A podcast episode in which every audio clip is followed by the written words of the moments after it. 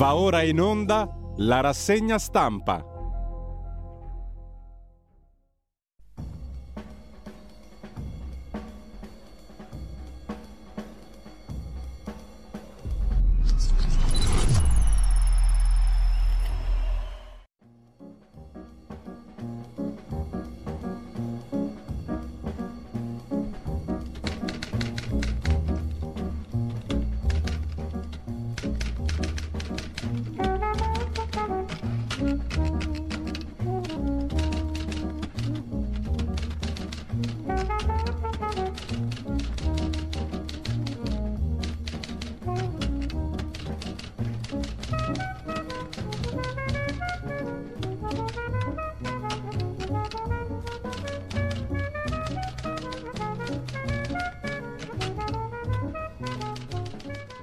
Cordiale buongiorno a tutte le ascoltatrici e a tutti gli ascoltatori da Giulio Cainarca e ben trovati all'appuntamento con la rassegna stampa. Sono le sette e trentuno e martedì ventuno marzo, dovrebbe iniziare oggi la primavera secondo eh, il canone antico e pur sempre moderno, e vi ricordo il sito di Radio Libertà, radio libertà punto net, la pagina Facebook di Radio Libertà sulla quale potete vedere il palinsesto del giorno.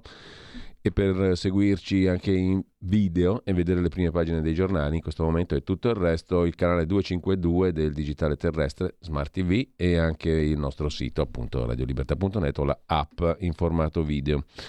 Se non l'avete ancora scaricata, scaricatela dal vostro, sul vostro telefonino. Intanto andiamo a vedere le prime pagine eh, dei quotidiani, dopo aver visto peraltro, come al solito, l'agenzia ANSA. In apertura la Francia, la riforma delle pensioni è legge, il governo è salvo per nove voti, ma esplode la rabbia, la polizia blinda la zona del Parlamento, dell'Assemblea nazionale, oltre centoquaranta fermi a Parigi. Di persone naturalmente che protestano, cortei spontanei e improvvisati che fanno irruzione in diversi quartieri, polizia che carica e spara lacrimogeni, respinta mozione di Le Pen. Da sinistra Mélenchon dice adesso serve la sfiducia popolare. La premier Bourne da Macron determinata a continuare, ma Le Pen chiede che si dimetta. Secondo titolo, sempre in politica estera, Putin riceve Xi Jinping, poi vedremo anche il menù della cena dei due, molto interessante dal punto di vista gastronomico e di cultura internazionale. C'è interesse per il piano di pace cinese, dice Putin, eh, dall'Ucraina Pechino faccia pressioni, gelo degli Stati Uniti, non fatevi ingannare. Dialogo, cessate il fuoco, il piano di pace cinese. Terzo titolo, sempre in tema di politica estera, l'Unione Europea apre a Roma sulla questione dei migranti, l'abbiamo letto duemila volte un titolo di questo tipo, l'Italia parla di un passo positivo, anche questa è una risposta standard nella lettera della baronessa von der Leyen, presidente della Commissione dell'Unione Europea. Si parla di cooperazione rafforzata, search and rescue, cioè ricerca e soccorso degli immigrati, solidarietà, ricollocazione, bla bla bla bla bla bla bla bla bla. Sempre dalla prima pagina dell'agenzia ANSA di stamani, richiesta di riscatto alla Ferrari da parte di alcuni hacker. Noi non cederemo. Ferrari ha ricevuto una richiesta di riscatto relativa ad alcuni dati di contatto dei propri clienti, ma non accoglierà alcuna richiesta di riscatto perché a consentire a simili richieste finanzierebbe attività criminali. Arriva la primavera, l'equinozio alle ventidue e ventiquattro del venti marzo. C'è già stato, oggi siamo già in primavera. Quindi allegri. In settimana nuovi aiuti europei per Kiev da un miliardo e mezzo di euro. Meloni sente Scholz, il cancelliere tedesco, in vista del Consiglio europeo ventitré e ventiquattro marzo. Bisogna dare munizioni a Kiev, torna a dire il vice premier e ministro degli esteri italiano Antonio Tajani. Il Parlamento sarà informato. Sbrigheremo questa formalità. Lagarde rassicura i mercati sul tonfo di Credit Suisse. Secondo la presidente della B C E, l'esposizione delle banche della zona euro a Credit Suisse è limitata. Mentre, sempre dalla prima pagina dell'agenzia ANSA, bollette, in arrivo nuovi aiuti, atteso un decreto in Consiglio dei Ministri perché il trentuno marzo scadono le misure di aiuto prorogate con la legge di bilancio. Fanno discutere le affermazioni di un esponente di Fratelli d'Italia, l'onorevole Mollicone. Maternità surrogata, reato più grave della pedofilia. La ministra per le pari opportunità e la famiglia Roccella dice la maternità surrogata è un mercato di bambini, è mercificazione e schiavitù del corpo femminile, mentre la storia delle vedette italiane che vigilano sulla pace è messa in primo piano dall'agenzia ANSA. C'è qualcosa che accomuna un reality ad un plotone di militari per un mese isolati in un posto pieno di parabole e telecamere. Il reportage dell'inviato dall'ANSA in Libano, presentato in questo modo che non si capisce niente, mentre è morta Sofia Sacchitelli, simbolo della lotta alle malattie rare. ventitreenne, affetta da un tumore al cuore, aveva fondato una onlus. Giorgia Meloni le dice grazie per il tuo esempio e il tuo coraggio. Il presidente della Liguria, Toti, ti ricorderemo con il sorriso. E ancora in primo piano, dall'agenzia ANSA di stamani, Golar Tundra inizia a maggio il rigassificatore a Piombino, fra tre anni va offshore, comitati silenti, al via le aste sul gas, rigassificatore a Piombino. E ancora tagli ad Amazon, altri novemila posti di lavoro tagliati, lo ha comunicato l'amministratore delegato ai dipendenti. Decisione difficile, ma riteniamo sia per il bene della società nel lungo termine. E con questo lasciamo la prima pagina dell'agenzia ANSA. venti marzo non è solo primavera, ma anche venti marzo del novantaquattro, Ilaria Alpi, Miran Hrovatin, morti senza verità e giustizia. venti marzo duemilaventitré, scrive Roberto Greco, in questo caso sugli statigenerali punto com, la testata diretta da Jacopo Tondelli. Ricorre il ventinovesimo anniversario dell'assassinio di Ilaria Alpi e Miran Hrovatin. ventinove anni senza verità né giustizia per la giornalista Rai e il cineoperatore che la accompagnava nelle sue inchieste. Prima di loro aveva pagato con la vita il sottufficiale del Sismi, servizio segreto militare, Vincenzo Licausi, una delle fonti della giornalista Rai. Sulla loro morte ancora oggi di sicuro c'è solo un segreto, nonostante commissioni d'inchiesta eccetera. Un mistero che si nasconde a Bosaso, piccola città del nord-est della Somalia, affacciata sul golfo di Aden, un segreto individuato da Ilaria Alpi e che probabilmente le è costata la vita. Un fatto è certo, tra il sedici e il venti marzo del novantaquattro Alpi era a Bosaso con l'operatore Miran Hrovatin, così ricorda gli Stati Generali, mentre Flash lo flescia da Gospia. Avviso ai navigati del Corriere della Sera e soprattutto della sette. Matteo Salvini è stato avvistato ieri intorno alle dieci con Urbano Cairo, mentre uscivano insieme dalla Meneghina Cairo Editore in Corso Magenta. Che ci faceva Salvini con Urbano Cairo, editore del Corriere della Sera e di La sette?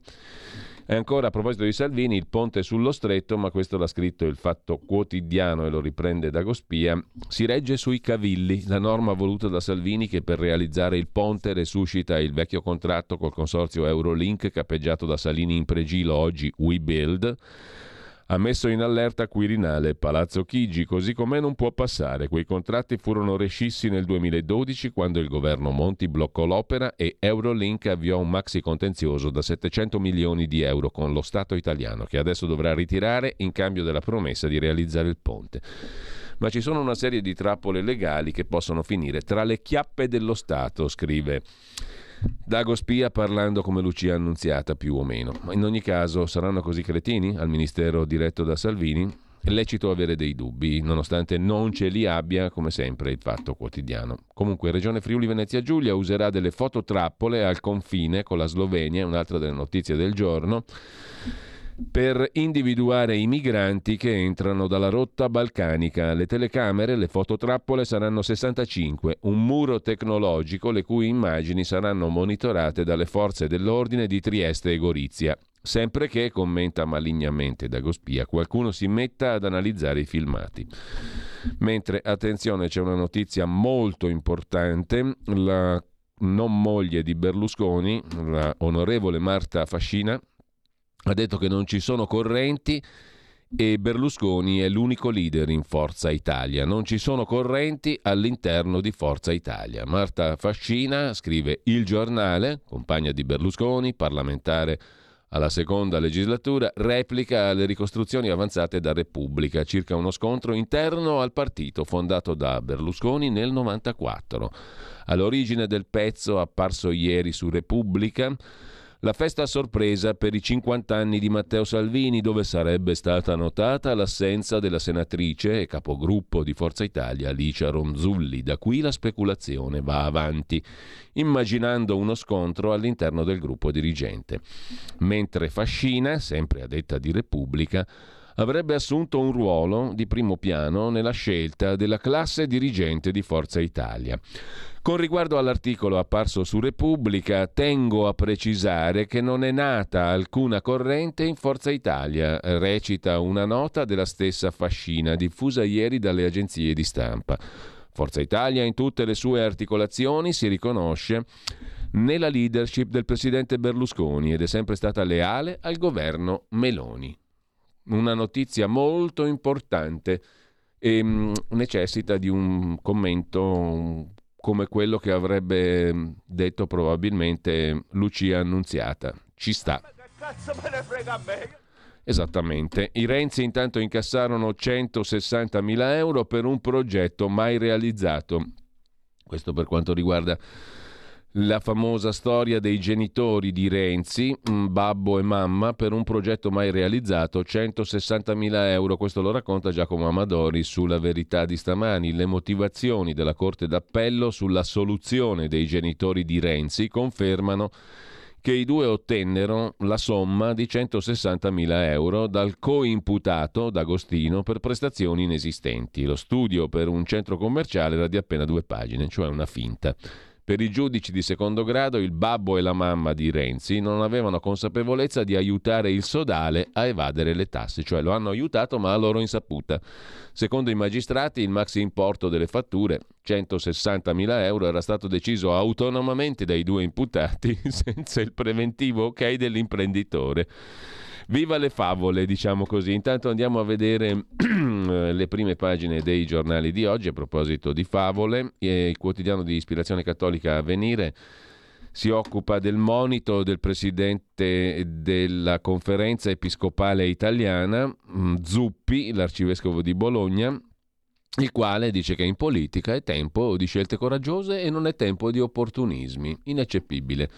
Prove di un piano è il titolo principale di Avvenire, cioè Xi Jinping che arriva a Mosca e Putin che si dice interessato alla proposta cinese per risolvere la crisi ucraina. Gli Stati Uniti avvertono no a una tregua che avvantaggi la Russia. Oggi i colloqui sino-russi entrano nel, vis- nel vivo, chiedo scusa. Dure proteste in Francia, il governo Macron resiste al voto di sfiducia e con questo lasciamo anche, con l'utero in affitto per la Verità, una legge per fermarlo, scrive Avvenire in prima pagina. La lasciamo Avvenire, andiamo al Corriere della Sera.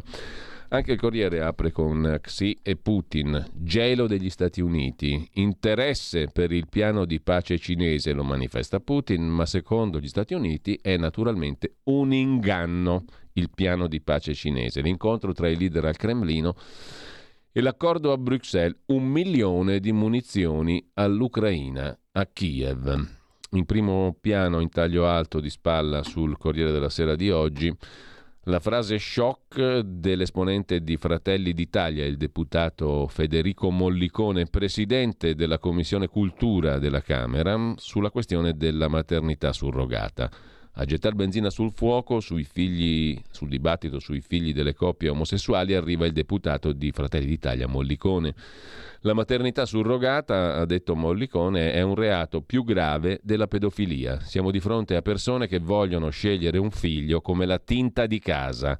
Una dichiarazione che ha alzato ancor più lo scontro tra destra e sinistra. Per il P D sono farneticazioni. Ma c'è la cronaca nerissima in prima pagina sul Corriere della Sera. Da Napoli, Francesco Pio, diciotto anni, faceva il rider, sognava di aprire una pizzeria, è morto ieri a Napoli per un colpo di pistola sparato nel mucchio da chi stava litigando davanti a un chiosco per una scarpa sporcata. Lui non c'entrava nulla. E poi la Francia, pensioni. Il governo francese si salva, scrive l'inviato del Corriere della Sera a Parigi, Stefano Montefiori. Il partito indipendente, l'I O T, non ha raccolto i duecentottantasette voti necessari per far cadere il governo, la mozione di censura, transpartisan, che pure è stata votata da tutte le opposizioni contro la premier Elizabeth Bourne, non passa per nove voti. La battaglia in Parlamento è arrivata dopo la riforma che porta l'età pensionabile da sessantadue a sessantaquattro anni, voluta fortemente dal presidente Emmanuel Macron. Il governo per il momento è salvo, scrive il Corriere della Sera, ma né l'esecutivo né la riforma delle pensioni sembrano in buona salute, perché a Parigi, dopo il risultato, è scoppiata la protesta violenta di migliaia di manifestanti e giovedì c'è una nuova giornata di scioperi. E poi Credit Suisse, sì della borsa all'operazione, dopo un'apertura nervosa i mercati tornano a respirare, Milano dopo le perdite del mattino ha chiuso in rialzo, nasce un agglomerato bancario che per volume è superiore al P I L della Svizzera di due volte. Intanto lasciamo il Corriere della Sera, andiamo a vedere la prima pagina del Fatto Quotidiano di Marco Travaglio, apertura su Putin che apre al piano cinese di pace, Xi Jinping, e Biden che ordina all'Ucraina niente tregua, Joe avverte Zelensky, si rafforza l'asse Pechino-Mosca, Stati Uniti e Unione Europea si mettono di traverso, scrive il Fatto. Xi Jinping propone il cessate il fuoco e il russo lo valuta. No della Casa Bianca. L'Unione Europea intanto investe altri due miliardi in munizioni per l'Ucraina. In primo piano anche uteri, pedofili e altre follie, gli straparlanti al governo, le ultime dichiarazioni di Mollicone di cui abbiamo detto prima, il crack Credit Suisse, i tassi alti così rischiamo di fallire, e la partita sul presidente di opposizione della vigilanza Rai. In pole position il cinque Stelle Patuanelli, Azione vuole Gelmini, molto appassionante. Milano Cortina, anche giovane, settantacinque milioni extra, è il titolo in prima pagina dal quale si capisce assolutamente nulla. A pagina quattordici Milano Cortina fa il bis, altri settantacinque milioni per i giochi giovanili. Gli invernali costano allo Stato quasi tre miliardi, ma il CONI vuole organizzare anche i giochi giovanili. Winter Youth Olympics del ventotto, il C I O, Comitato Olimpico Internazionale, darà l'ok.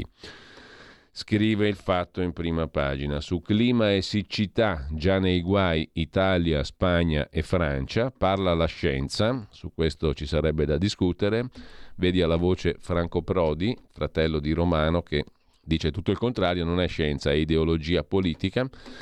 Ma intanto arrivano i buoni, arrivano i buoni come in Iraq nel duemilatré, Bush eccetera, ci hanno raccontato le balle per far la guerra, ricorda Marco Travaglio. Intanto lasciamo il Fatto, andiamo a vedere Il Giornale, in apertura l'emergenza migranti e l'Unione Europea, effetto Meloni, che forse si sveglia. Von der Leyen conferma gli impegni presi, ma il tema non è in cima all'agenda del Consiglio Europeo. Intanto il Friuli fa da sé.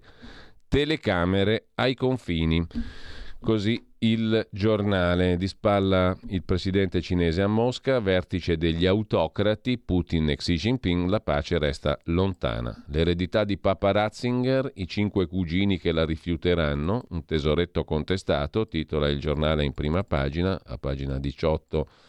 Serena Sartini racconta la vicenda. Sull'eredità di Papa Ratzinger scatta lo scaricabarile tra cinque cugini in Baviera. Accettando il denaro, i parenti dovrebbero anche pagare i danni nella causa sulla pedofilia e il testamento di Benedetto diciassette. Gli introiti per i diritti sui libri e gli scritti resteranno al Vaticano. Il Papa ha chiesto di bruciare tutte le sue lettere private, le ultime volontà di Joseph Ratzinger.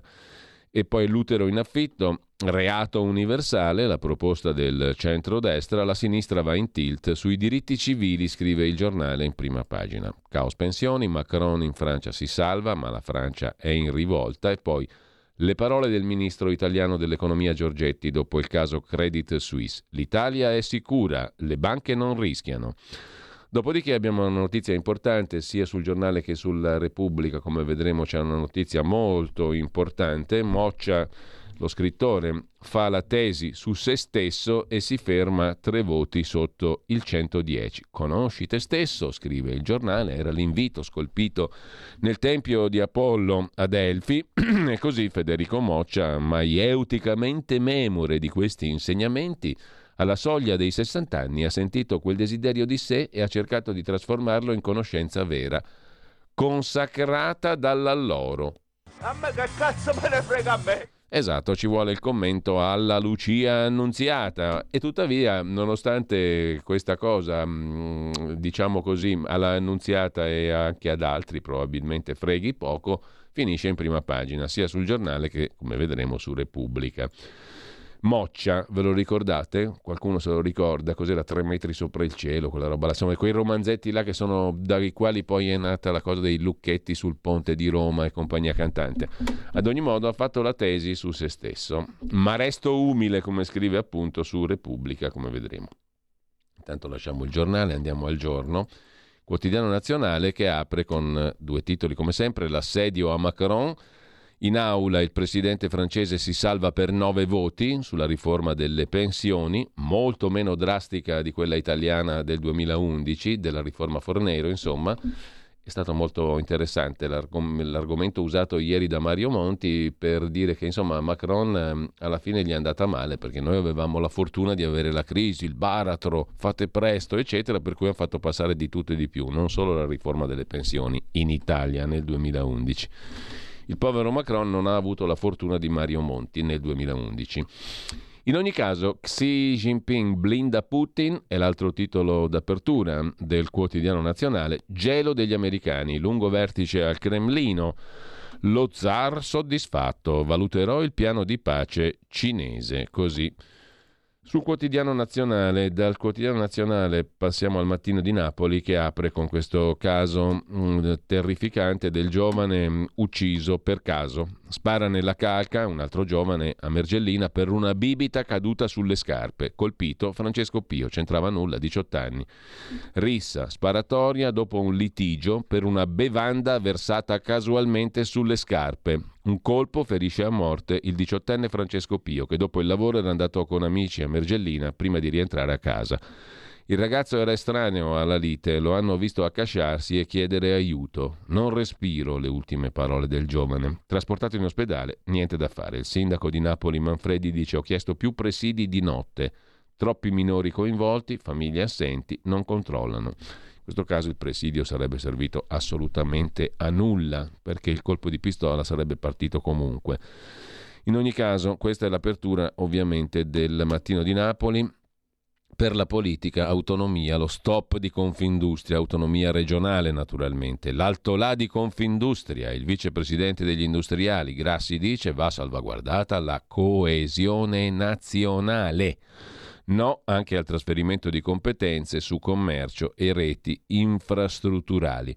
Alcune scelte non possono essere declinate da campanilismi regionali, devono essere condivise, fa sapere Confindustria. Centralismo, mentre dal Mattino passiamo al Tempo di Roma, divisi alla meta è il titolo d'apertura. Crepe sinistre. Oggi Meloni riferisce al Senato, poi il voto per gli aiuti all'Ucraina, che spacca l'opposizione. P D, cinque Stelle e Terzo Polo presenteranno tre documenti con indirizzi diversi. Sulla maternità surrogata, polemiche contro l'esponente di Fratelli d'Italia, presidente della Commissione Cultura della Camera, Mollicone, ma nel P D ci sono distinguo.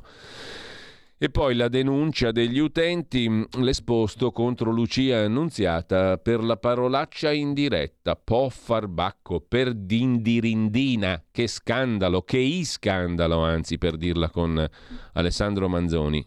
Lucia Annunziata si è lasciata sfuggire una parolazza. Ai ai ai, signorina Longari, lei mi è caduta sulla parolaccia, giusto appunto. Esposto contro Annunziata, denuncia degli utenti, scandalo. Banca Italiana invece al sicuro, e se lo dice Giorgetti lo dice il ministro dell'economia.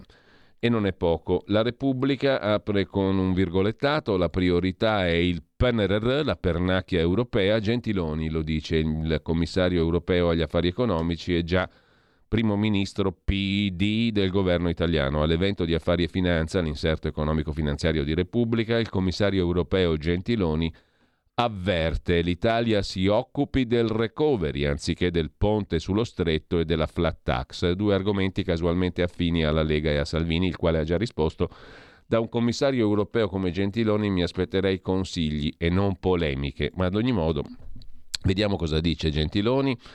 Il monito sul P N R R, la pernacchia europea di Gentiloni e Vischio: il piano viene prima di ponte e flat tax. Il direttore di Repubblica Molinari a Milano, in Bocconi, presenta il restyling dell'inserto di Repubblica Affari e Finanza. Niente popò di meno che con il commissario europeo all'economia, Gentiloni, e col governatore della Banca d'Italia. È tempo di riforme e di investimenti.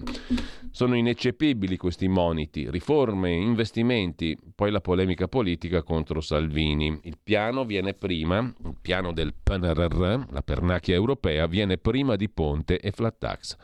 L'Italia, ha detto l'ineccepibile Gentiloni, non può fare una politica che un po' strascina i piedi e un po' sogna di tornare a epoche antiche. Sentite come suonano alate, elevate, nobili queste considerazioni che si elevano chilometri al di sopra della banale polemica politica quotidiana.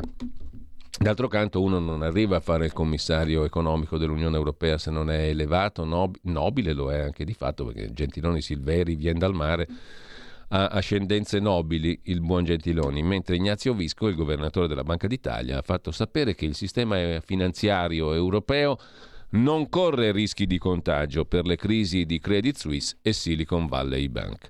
Di nuovo il commissario Gentiloni eh, ci fa sapere che va affrontata la questione dell'inflazione, sapendo che non è un problema dei banchieri ma dei lavoratori. E ancora Gentiloni, pandemia e guerra sono state due cigni neri.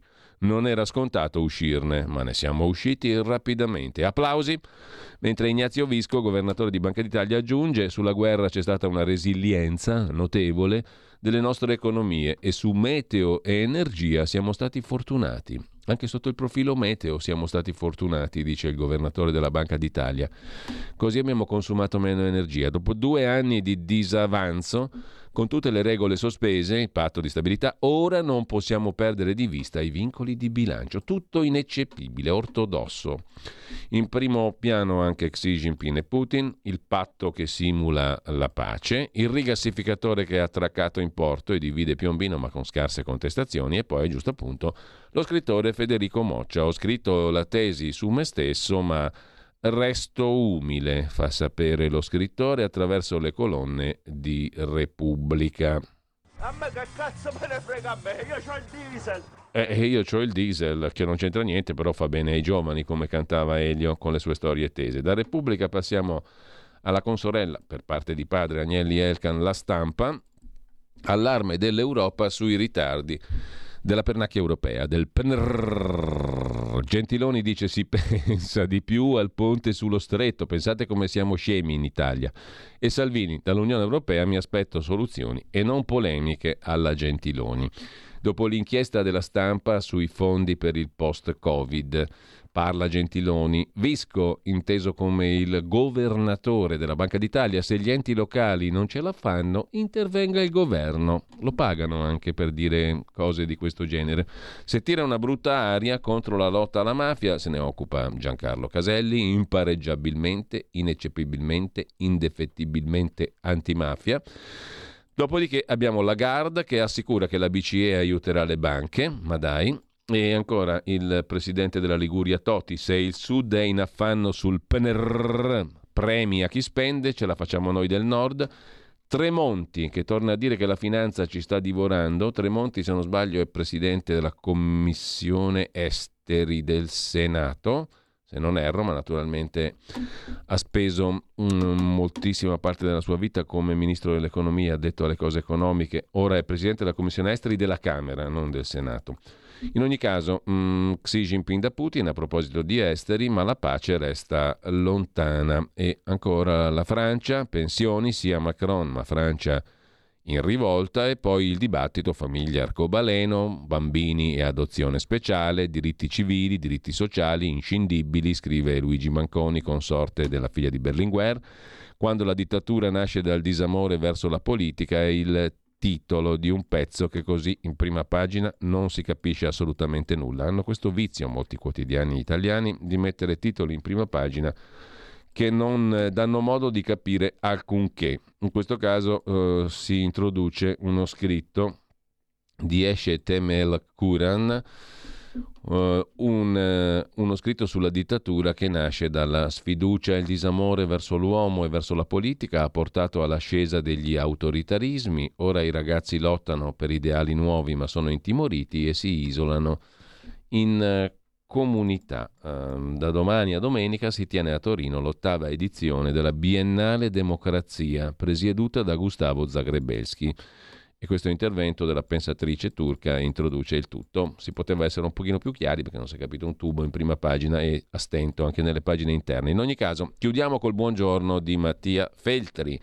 Il pesto con le noci, che buono, con un delizioso libricino di cui per ora circolano le bozze. Beppe Grillo illustra i capisaldi della sua Chiesa dell'Altrove, di cui Grillo è fondatore e pontefice massimo. Dunque, questa Chiesa dell'Altrove, la nuova religione propagandata da Beppe Grillo, è stata costituita nel giardino dell'Elevato, cioè Grillo, a mezzogiorno del solstizio d'inverno, davanti al Nespolo dove sarà edificata la prima cattedrale.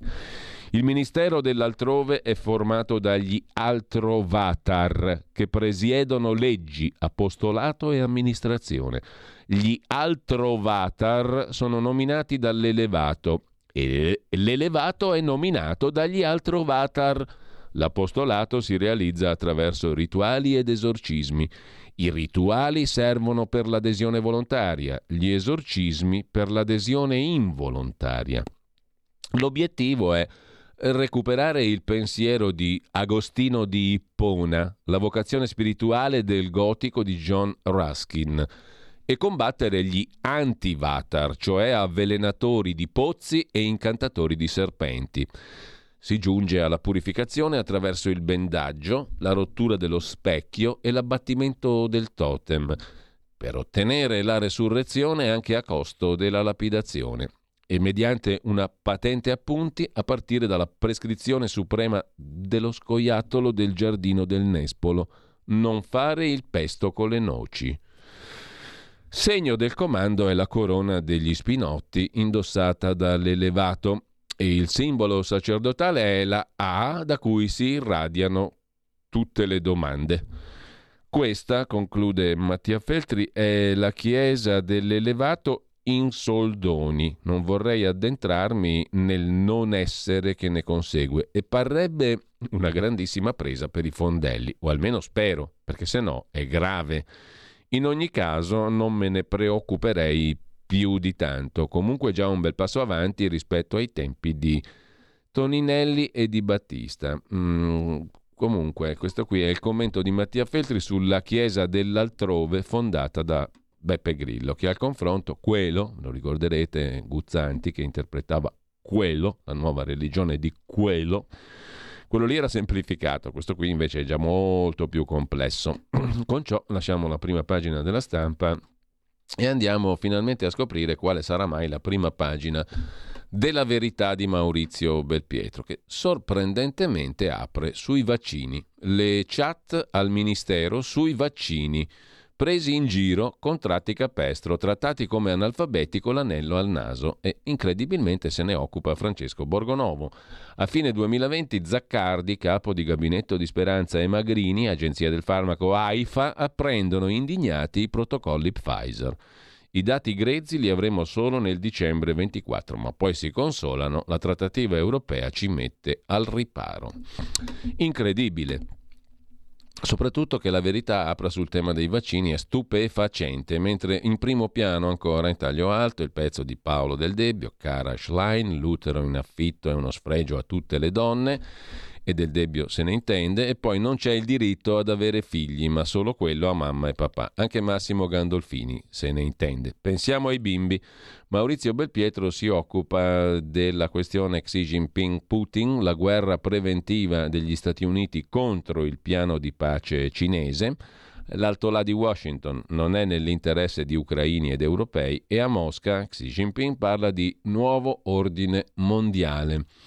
A centropagina incocciamo nella toppa svizzera sulle banche, che per ora tiene. Per salvare Credit Suisse è stato sacrificato il mercato delle obbligazioni, una nazionalizzazione del credito che chiude il cerchio disegnato da Barack Obama.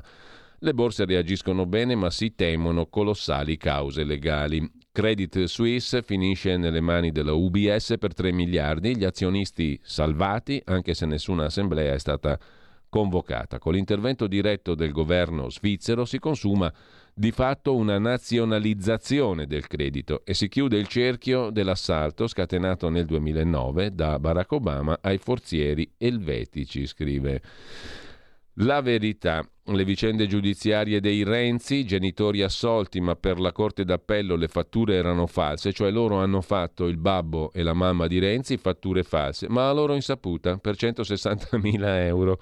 Credibilissimo finanziamento illecito, l'ex premier e Presta vengono invece archiviati. Questa è un'altra notizia. E poi ancora in prima pagina sulla Verità, c'era una volta la malattia vissuta in privato. Invece oggi, per i V I P, ogni mezzo è buono per esibire la propria malattia. La parrucca di Concita De Gregorio in prima pagina. A chiudere il professor Franco Battaglia, la siccità non è colpa dell'uomo, le sue conseguenze invece sì. Facciamo invasi anziché blaterare di C O due. Il clima cambia sempre per sua propria natura. Ma non esiste emergenza siccità, anche se bisognerebbe creare più invasi perché l'acqua va governata e la C O due non c'entra. In Italia l'anno meno piovoso degli ultimi cent'anni fu il millenovecentoquarantaquattro, quando la C O due era ai suoi livelli naturali. In Kenya ora piove di più. E ha ricordato tra l'altro Franco Prodi, il già citato Franco Prodi, fratello di Romano Prodi, fisico, esperto di meteorologia e atmosfera, che... semplicemente c'è molta più gente che beve acqua, essendo molto cresciuta la popolazione nel mondo, e quindi l'acqua scarseggia anche per quello, perché ci sono molti più mh, gole, diciamo così, assetate. Intanto lasciamo La Verità e andiamo a vedere anche la prima pagina di Libero. Basta usare i bambini, è il titolo a tutta pagina, sinistra folle, prestazioni sanitarie negate, adozioni e orfanotrofi pieni, tutte le bugie sui diritti dei minori che l'opposizione sta provando a spacciare per colpire il governo. Dopo l'annunziata comizio della Littizzetto, scoppia il caso Rai, vabbè. E poi, parbleu, Macron fa lavorare i francesi, ok alla riforma, stop alle pensioni a sessantadue anni, tumulti a Parigi. Da Plinio a Salvini, se ne occupa Filippo Facili, che del ponte in Sicilia, la storia iniziò con i cartaginesi, ricorda Facci. E poi Alessandro Sallusti, se l'importante è sempre qualcos'altro, la maggioranza non abbocchi. I temi etici, i diritti sono importanti, ma possibile, si domanda Sallusti, che un paese resti inchiodato per anni al dibattito su gay, trans, coppie di un modo, coppie di un altro, figli delle prime, figli delle seconde. Esiste un italiano medio, bianco di carnagione, etero di tendenza, marito più o meno convinto, padre naturale e felice? Vogliamo dire che questo signore arriva a casa dopo una dura giornata di lavoro, accende la tivù per ascoltare le ultime e scopre che a nessuno gliene frega nulla di lui, dei suoi problemi, dei suoi sogni, perché la questione è sempre l'altro, di solito uno distante anni luce da lui. Vogliamo prendere atto, con rispetto, che il suo problema non è dove e come iscrivere il bambino all'anagrafe, ma trovargli un posto all'asilo a una cifra abbordabile, perché riuscirci è come trovare l'ago nel pagliaio. Una sua paura è di essere borseggiato, mentre in tivù sono tutti lì a difendere i borseggiatori perché anche loro hanno una dignità. Vorrei far notare che queste, questo signore non è uno qualsiasi, cinico ed egoista, ma rappresenta la stragrande maggioranza degli italiani, sia di quelli che votano a destra, sia di quelli che votano centro e sinistra. Questo signore è un italiano che non ne può più di vivere come su Marte, cioè in un mondo lontano, a lui ostile, dove si parla una lingua che è quella di un'elite di sfaccendati che per noia e ambizione si sono dati, chi alla politica, chi al giornalismo. Uno degli errori che potrebbe fare questo governo, conclude Alessandro Sallusti, è di farsi dettare l'agenda, quello che dicevamo ieri, quantomeno quella mediatica, da questa compagnia di balordi, rinunciando così a dettare la sua di agenda, che stando alle promesse dovrebbe riguardare invece l'italiano di cui sopra, cioè noi. E quando dico il governo intendo la classe politica di centrodestra, che mi pare che abbocchi un po' troppo facilmente, è successo anche ieri, all'amo della sinistra, un inutile spreco di energie che potrebbero essere indirizzate altrove, certamente in modo più utile non solo per i suoi elettori, ma per l'intero paese, scrive Alessandro Sallusti in prima pagina su Libero, mentre Xi Jinping sottomette Putin e sfida gli Stati Uniti, così la vede Libero in prima pagina. E sempre da Libero, dopo aver visto la prima pagina, voci sul ritorno di Giletti in Rai al posto di Fabio Fazio. E ancora, dicevamo, il lungo pezzo di Filippo Facci sulla storia del ponte in Sicilia, da Plinio a Salvini. Si comincia con i cartaginesi, se ne sono occupati quaranta governi, duecentottanta ministri, lo promisero Mussolini, Craxi, Di Pietro e Berlusconi, il governo Prodi lo affossò, Monti lo mise in naftalina. David Steinman fece un progetto per scavalcare lo stretto in tre balzi con due piloni di duecentoventi metri sopra l'acqua nel cinquantadue, millenovecentocinquantadue. Conte sposò l'idea del ponte con l'ex ministro Provenzano che sognava le piste ciclabili e per i monopattini, così ricorda Filippo Facci. E poi da Salvini, intanto, un miliardo per arginare la siccità. Oggi vertice politico al Ministero delle Infrastrutture. Il leader leghista è pronto a investire per sbloccare i cantieri e scongiurare l'allarme per l'agricoltura. Fratelli d'Italia vorrebbe un supercommissario contro la siccità, il Carroccio invece una cabina di regia più collegiale, ha detto Salvini. Non c'è ancora una data certa, ma il decreto acqua vedrà la luce entro fine marzo. Serve qualcuno che si prenda la responsabilità di decidere se aprire o chiudere l'acqua quando ci sono attriti tra le parti. Io sono a disposizione, ha detto Matteo Salvini, che eh, ci mette del suo, un miliardo anche del suo ministero per arginare la questione della siccità. E sempre da Libero un'intervista al professor Vittorio Emanuele Parsi, ordinario di relazioni internazionali all'Università Cattolica e anche all'Università di Lugano. I migranti vanno salvati ma non tenuti tutti qui. Distinguere i potenziali naufraghi, servono accordi coi governi per frenare i flussi e la Turchia potrebbe usare la bomba rifugiati. E sempre da Libero vi segnalo anche, per andare alla questione Cina-Russia, il punto di vista del professor Giulio Sapelli, pagina tredici, lo intervista Maurizio Stefanini. Pechino è in crisi e ha bisogno di pace, oppure si schianta. Il partito comunista cinese vuole rimettere in piedi l'asse industriale con Berlino e Mosca, ma è la mossa di una leadership contestata in patria. I cinesi vogliono spegnere Zelensky e moderare Putin. Questo è il loro disegno. Zelensky è in gravi difficoltà, uno che arresta il ministro della difesa perché ruba sul rancio, ricorda Sapelli. E lasciamo con questo Libero. Per la verità, nella pagina degli esteri c'è anche l'arresto di Trump, una manovra salva Biden, scrive Matteo Legnani. Oggi il giorno che può cambiare l'America, secondo molti repubblicani il caso Trump pornostar è un pretesto per dar fiato a Donald, avversario che per Joe è meno ostico del giovane e rampante De Santis.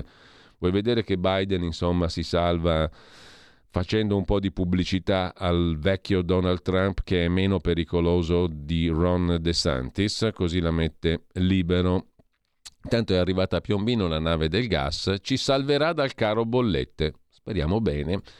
Nel frattempo, da segnalare per la pagina economica di Libero, il crack svizzero, chi lo paga? I risparmiatori, azzerati sedici miliardi di obbligazioni. La Banca Centrale Europea si scaglia contro la decisione di colpire le obbligazioni di Credit Suisse prima che le azioni detenute anche da fondi arabi, eh, e salvare prima le obbliga- cioè colpire le obbligazioni di Credit Suisse prima che le azioni detenute dai fondi arabi, cioè salvare le azioni dei fondi arabi a danno dei piccoli risparmiatori. La mossa scatena il panico sui mercati, pronte le cause di chi è stato spennato, fregato, diciamo così, bellamente. Con ciò eh, e con un'intervista a Stefano Zecchi, pagina di Cultura, vi spiego il mio sillabario per la rinascita culturale, il libro di Stefano Zecchi, La terra dei figli, nuovo sillabario per la rinascita culturale, scrive Libero. Lasciamo Libero, andiamo a vedere anche la prima pagina del Quotidiano di Sicilia. Benvenuti a Termini svedese? Punto di domanda. Le batterie elettriche di Italvolt, azienda svedese, rappresentano una delle opzioni più concrete per il rilancio dello stabilimento ex Fiat di Termini Imerese. La proposta scandinava, che fa riferimento all'amministratore delegato Karlström, è in linea con quanto suggerito dal Quotidiano di Sicilia già nell'aprile del duemilaventuno, ricorda il direttore Carlo Alberto Tregua. Poi c'è in primo piano sul Quotidiano di Sicilia la questione dei tagli alla scuola. Il Movimento cinque Stelle chiede che la Regione Sicilia, in questo caso in virtù della sua autonomia, intervenga anche su questo tema scolastico, la riforma del fisco, parola d'ordine semplificazione, e la questione degli immobili, aumenta la voglia di case green, un report che fotografa un mercato vivace orientato verso la transizione ecologica. Per il cinquantasette per cento degli intervistati lo strumento superbonus cento dieci per cento ha avuto un'influenza positiva sul settore immobiliare. Vediamo anche il quotidiano svizzero pubblicato in Italia il domani, ultimo avviso dell'ONU sul clima, la transizione va fatta adesso, la sintesi del sesto rapporto dell'I P C C, International Panel on Climate Change delle Nazioni Unite, è l'ultimatum alla politica, per evitare il disastro l'elettricità deve diventare rinnovabile nel duemilatrentacinque, non un anno, non un mese, non un giorno, non un minuto in più o in meno, e le economie sviluppate devono arrivare a zero emissioni entro il duemilaquaranta, non un anno, non un mese, non una settimana, non un giorno, non un'ora, non un minuto in più o in meno. L'allarme finale sul clima, sottolinea dalla Svizzera il quotidiano Domani. A proposito di Svizzera, l'ingegner De Benedetti è l'oggetto della riflessione di Tino Oldani nella sua rubrica Torre di Controllo, pagina sei di Italia Oggi di stamani. De Benedetti è un guru che non ne azzecca una. Previsioni sbagliate su Schlein, Draghi, Moratti, Ucraina. Non ho letto il libro di Carlo De Benedetti, Radicalità, edito da Solferino Libri, la casa editrice di Urbano Cairo, Corriere della Sera, e non lo leggerò, scrive Tino Oldani. Mi bastano le interviste che l'ingegner De Benedetti sta rilasciando a raffica per promuovere il suo libro in tv e sui giornali. Lo presentano come un guru, un saggio che grazie all'età, ottantotto anni, e all'esperienza nel campo finanziario sa leggere il presente e predire il futuro, con linguaggio franco. Forse, scrive Oldani, l'unico aspetto di cui gli va dato merito. Per il resto, come indovino, Carlo De Benedetti non ne ha azzeccata una. Basta ripescare sul web le sue interviste degli ultimi due anni e confrontarle con quanto è realmente accaduto e con le interviste degli ultimi giorni. Il risultato? Giudicate voi. È molto efficace quello che scrive oggi su De Benedetti Tino Oldani. Prendiamo Elly Schlein, nuova segretaria del P D. De Benedetti, già tessera numero uno a suo tempo del P D quando nacque con Veltroni, ne dice oggi un gran bene. A suo avviso, dice De Benedetti, Schlein è l'unica in grado di portare in politica quella radicalità di cui ci sarebbe bisogno. Intervistato da Luca Telese e Giuliana Guida, afferma: io mi auguro che Schlein dia al P D un'identità, un'identità di sinistra, una radicalità che io vedo nella sinistra, perché la radicalità di destra l'abbiamo già avuta e non ha portato bene al paese. Con la sua agenda L G B T Q I A plus, e il salario minimo, Schlein è meglio di quel poveretto di Enrico Letta, ha detto De Benedetti. Pochi però ricordano che solo pochi mesi fa De Benedetti diceva il contrario. Intervistato da Aldo Cazzullo, Corriere della Sera, diciassette novembre ventidue, passò in rassegna i candidati alla segreteria del P D, bocciando tutti, Bonaccini, Nardella. Salvò solo Bersani. Per me sempre il migliore. Quando Cazzullo gli citò Elly Schlein, De Benedetti la stroncò. Non ha neppure la tessera del P D, sarebbe il classico papa straniero, figura interessante ma non una leader. Un'altra profezia, cannata di brutto. La Schlein ha vinto le primarie del P D. Nell'intervista rilasciata prima delle elezioni regionali in Lombardia, De Benedetti si lanciò anche in un'altra previsione, schierandosi a favore di Letizia Moratti. Sono sicuro che un candidato del P D non vincerebbe mai, mentre contro Attilio Fontana la Moratti può farcela, diceva De Benedetti, e tutto il resto. Insomma, tutte le previsioni su Schlein, Draghi, Moratti e l'Ucraina. sbagliate una dopo l'altra dal guru De Benedetti, l'editore del quotidiano Domani. Mentre il Sole ventiquattro Ore, a proposito di Svizzera, apre con Credit Suisse, il quotidiano di Confindustria, parla di svizzeri sotto accusa, pioggia di ricorsi degli obbligazionisti che sono stati eh, schiavizzati a favore, fottuti in sostanza a favore degli azionisti, cioè degli arabi. In Credit Suisse, eh, P N R R, si va verso un decreto per assunzioni di personale della pubblica amministrazione e deroghe su appalti e pensioni. Superbonus e villette, la proroga a giugno ha fatto ripartire i lavori per le villette unifamiliari. Intanto anche mh, il Riformista si occupa di Ucraina, ci prova Xi Jinping ma gli Stati Uniti temono l'intrusione, e poi una domanda al padre dell'operaismo, Mario Tronti, grande intellettuale, scrive il Riformista. Chi ci salverà dall'Occidente? Punto di domanda. Che bella questa domanda. L'asse del mondo si va spostando verso il Pacifico, sovrastando quella terra di mezzo che è l'Europa. Tra il nord e il sud del mondo il vento sta invertendo la direzione, con un secolo africano che comincia a premere dal Mediterraneo in su, dice il grande intellettuale e padre dell'operaismo Mario Tronti. È un terremoto ancora a bassa intensità, ma che fa prevedere scosse di ben maggiore magnitudo. In questo scenario, sentenzia il padre dell'operaismo, l'Europa non esiste. Una delle cause è che non esiste una sinistra europea. Gli Stati Uniti guardano ai paesi baltici e alle democrature est europee per non vedersi più davanti l'asse franco-tedesco. Questa guerra ci sta mostrando un'unione economica europea con l'elmetto della NATO, dice il grande intellettuale Mario Tronti, padre dell'operaismo, intervistato da Umberto De Giovannangeli sul Riformista. Dal Riformista passiamo al Foglio. Qui c'è una imperdibile, deliziosa, stupenda, ironica, sarcastica, cattiva Andrea's Version di Andrea Marcenaro. Nichi Vendola, pisello in nuda proprietà, che aspetta proprio la festa del papà per dire come nemmeno San Giuseppe fosse padre biologico. Chapeau, scrive Marcenaro.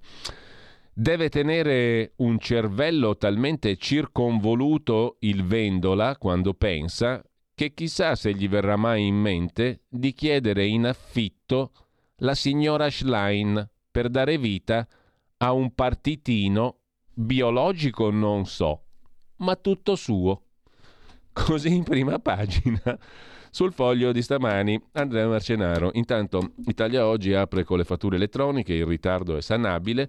Una circolare dell'Agenzia delle Entrate ha chiarito che si considera irregolarità sanabile, formale, l'invio di fatture elettroniche A S D, sistema di interscambio, oltre i termini ordinari, purché e se le fatture sono incluse nella liquidazione I V A di competenza con versamento dell'imposta. Sanabile anche l'omesso invio dei corrispettivi elettronici regolarmente memorizzati e inseriti in contabilità con liquidazione dell'imposta dovuta. Pagina ventiquattro per le partite I V A. E mentre scrive Gianni Pardo, Putin non può fare spallucce sul mandato di arresto della Corte Penale Internazionale, perché d'ora innanzi non può più andare nei centoventitré paesi che hanno sottoscritto eh, che hanno riconosciuto la Corte Penale e che non sono, per ironia, né la Russia, né gli Stati Uniti, né l'Ucraina. Pensate un po'. Intanto l'Università Cattolica boccia l'autonomia differenziata perché aumenta la spesa pubblica. Il disegno di legge sull'autonomia differenziata continua a dividere.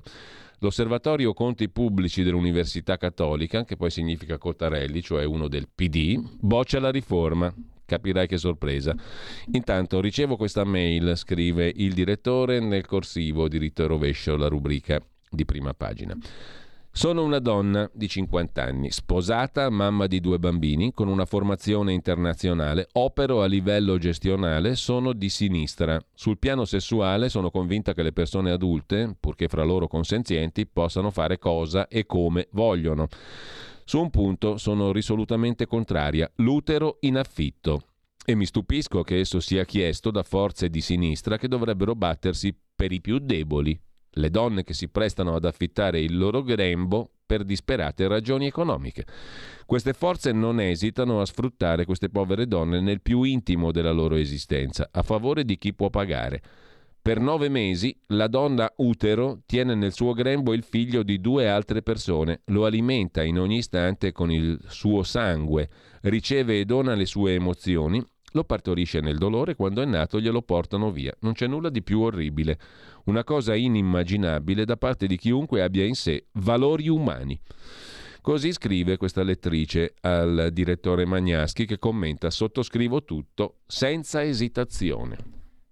Con ciò lasciamo le prime pagine e adesso andiamo, mh, direi che mh, andiamo a vedere anche gli articoli principali della giornata, poi tra cinque minuti c'è la pausa. In ogni caso, mh, senz'altro tra i fatti di oggi, e andiamo al Mattino di Napoli: rissa e spari dopo un litigio, diciottenne ucciso per caso. Il pezzo di Giuseppe Grimaldi sul quotidiano napoletano inizia così: le urla all'improvviso, la folla che fugge via terrorizzata, la disperazione di chi comprende che qualcosa sta per succedere, e poi gli spari, maledetti spari.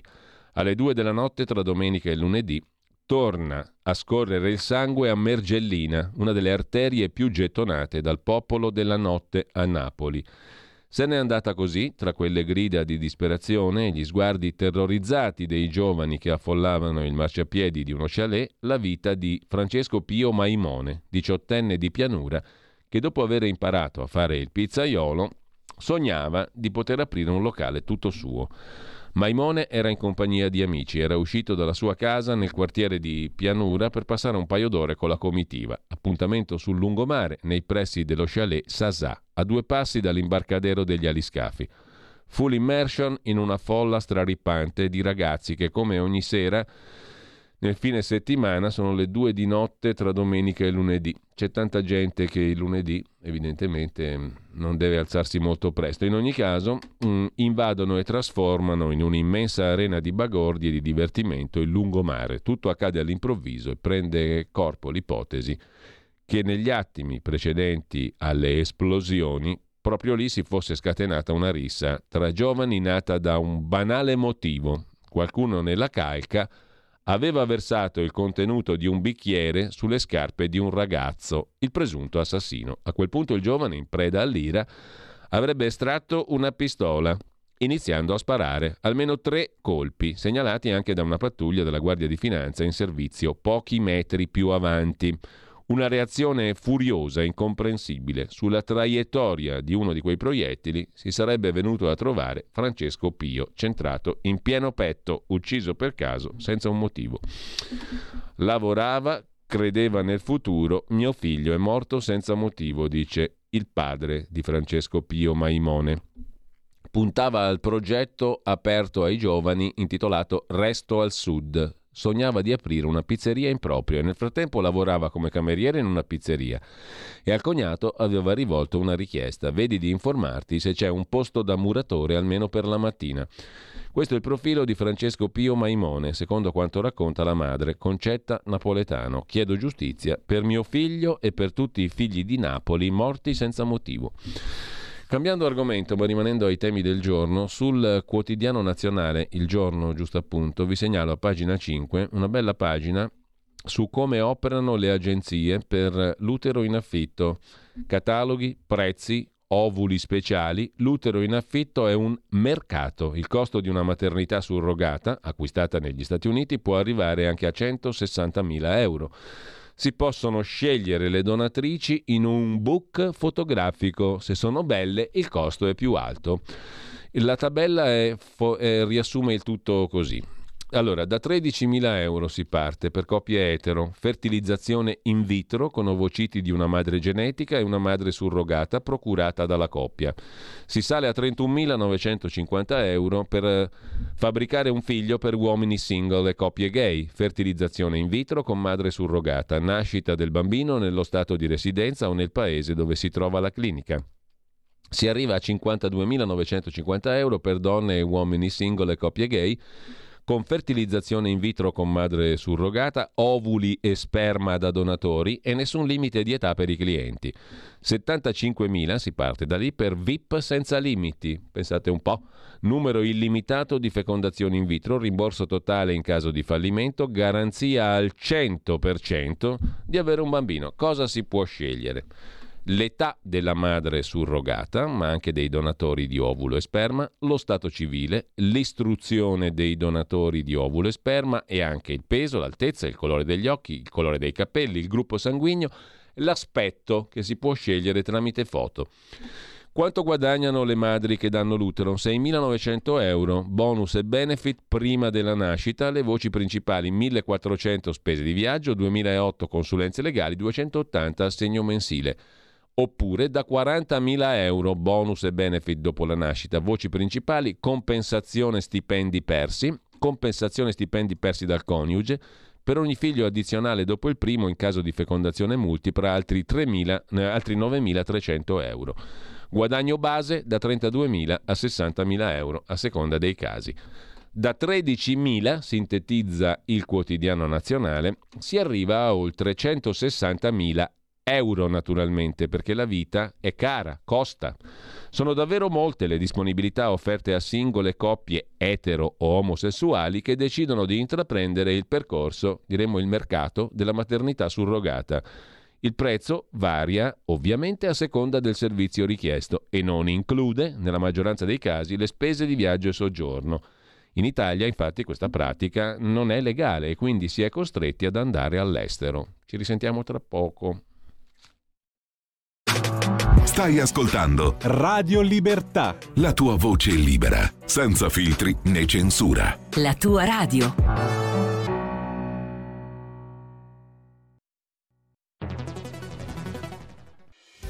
Quotidiano di Sicilia, il quotidiano d'Italia, l'informazione che ribalta i luoghi comuni, una vera visione dei fatti, l'Italia vista da sud. Ogni siciliano che vive in Italia e nel mondo è una risorsa, è protagonista della crescita della nostra nazione. Dai forza alla crescita della nostra isola, abbonandoti al Q D S digitale più archivio a soli novantanove euro annui.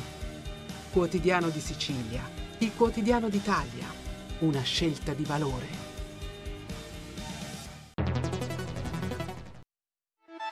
Stai ascoltando Radio Libertà, la tua voce libera, senza filtri né censure, la tua radio.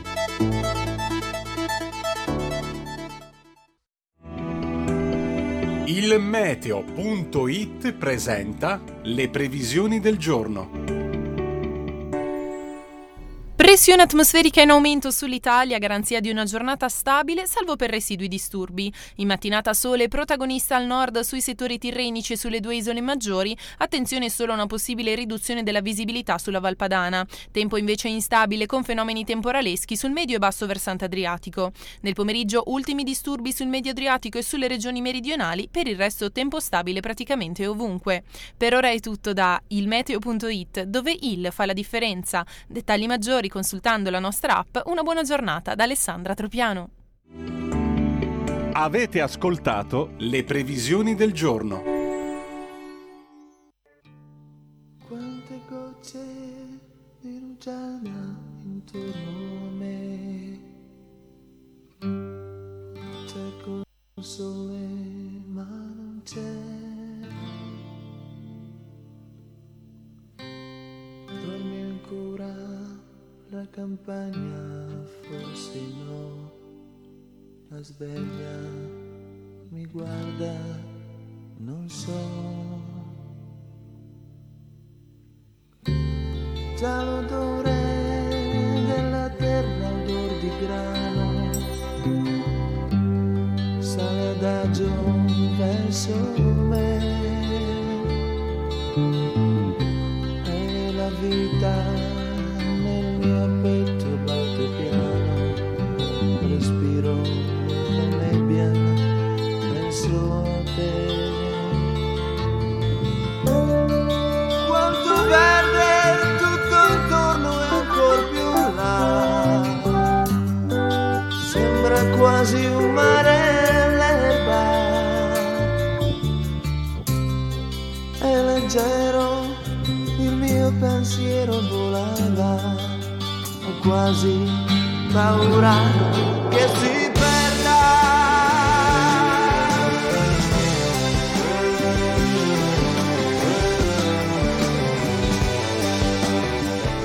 Mergellina meraviglioso impressione di settembre. Nasce oggi, il ventuno di marzo, a Milano nel millenovecentoquarantanove, Franco Mussida, chitarrista, musicista, cantautore, compositore, noto per essere stato parte dei mitici eh, Premiata Forneria Marconi, del gruppo musicale Progressive, una delle band più importanti della scena musicale italiana, non solo degli anni settanta. Abbiamo sentito uno dei loro più famosi brani, giusto appunto. Intanto mh, a mezzogiorno va in onda, come tutti i martedì, il talk di Sara Garino, Alto Mare, che quest'oggi si occupa di... Buongiorno Sara. Oh. E buongiorno al pubblico. Ti sentiamo male? A pezzi, a bocconi, delega, a brani. Tale. Sentiamo malissimo, Sara. Faccio prima Adesso dirla... mi sentite un po' meglio? Forse. Ci proviamo. Speriamo. Allora, approfittiamo del... No, si sente male. Sara, te la dico io. Rivoluzione fisco, verso un sistema fiscale semplice e a bassa tassazione. La rivoluzione fiscale, la delega fiscale appena approvata dal governo, che mette mano a un'architettura, quella appunto del fisco, ferma da cinquanta anni.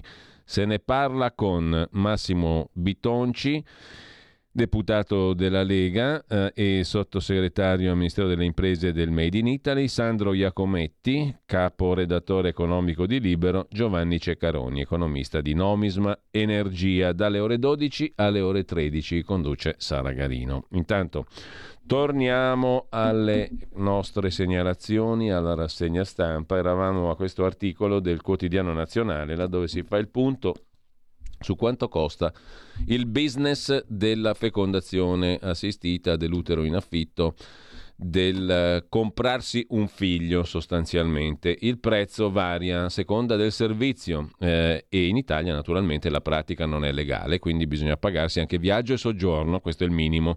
I paesi più vicini per questa roba qua sono Grecia, Cipro, Repubblica Ceca, anche l'Ucraina è una meta molto gettonata, lo era, ma per questioni di sicurezza molte agenzie hanno chiuso le cliniche quando è scattata la guerra.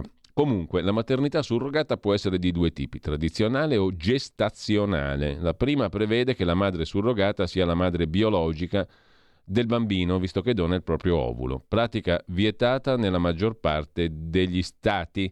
Nella maternità surrogata gestazionale, invece, l'embrione, che viene trasferito nell'utero della madre surrogata, è ottenuto dall'unione in laboratorio di ovulo e sperma. In questo modo viene esclusa completamente la connessione genetica della madre surrogata con il feto. Poi ci sono diversi pacchetti, gli optional, le possibilità di scegliere. Si può scegliere appunto non solo l'età e lo stato civile della madre surrogata o dei donatori di ovulo e sperma, ma l'istruzione, il peso, l'altezza, il colore degli occhi, il colore dei capelli, il gruppo sanguigno, l'aspetto tramite la foto. Vi ricorda qualcosa o qualcuno? Qualcosa verrebbe in mente, ma meglio evitare suggestivi paragoni, diciamo, anche se atroci. Comunque sul tema c'è un'intervista a Marina Terragni, a pagina dieci del Giornale, femminista, la intervista a Felice Manti. Io femminista contro le fake news, su figli e diritti negati la sinistra è alla frutta, la prossima battaglia si combatte sul corpo della donna, dice Marina Terragni, la femminista più odiata dalle donne per la battaglia contro l'utero in affitto e le balle, dice lei, sulla maternità surrogata, che è l'esempio più lampante di sottrazione dei figli alle donne.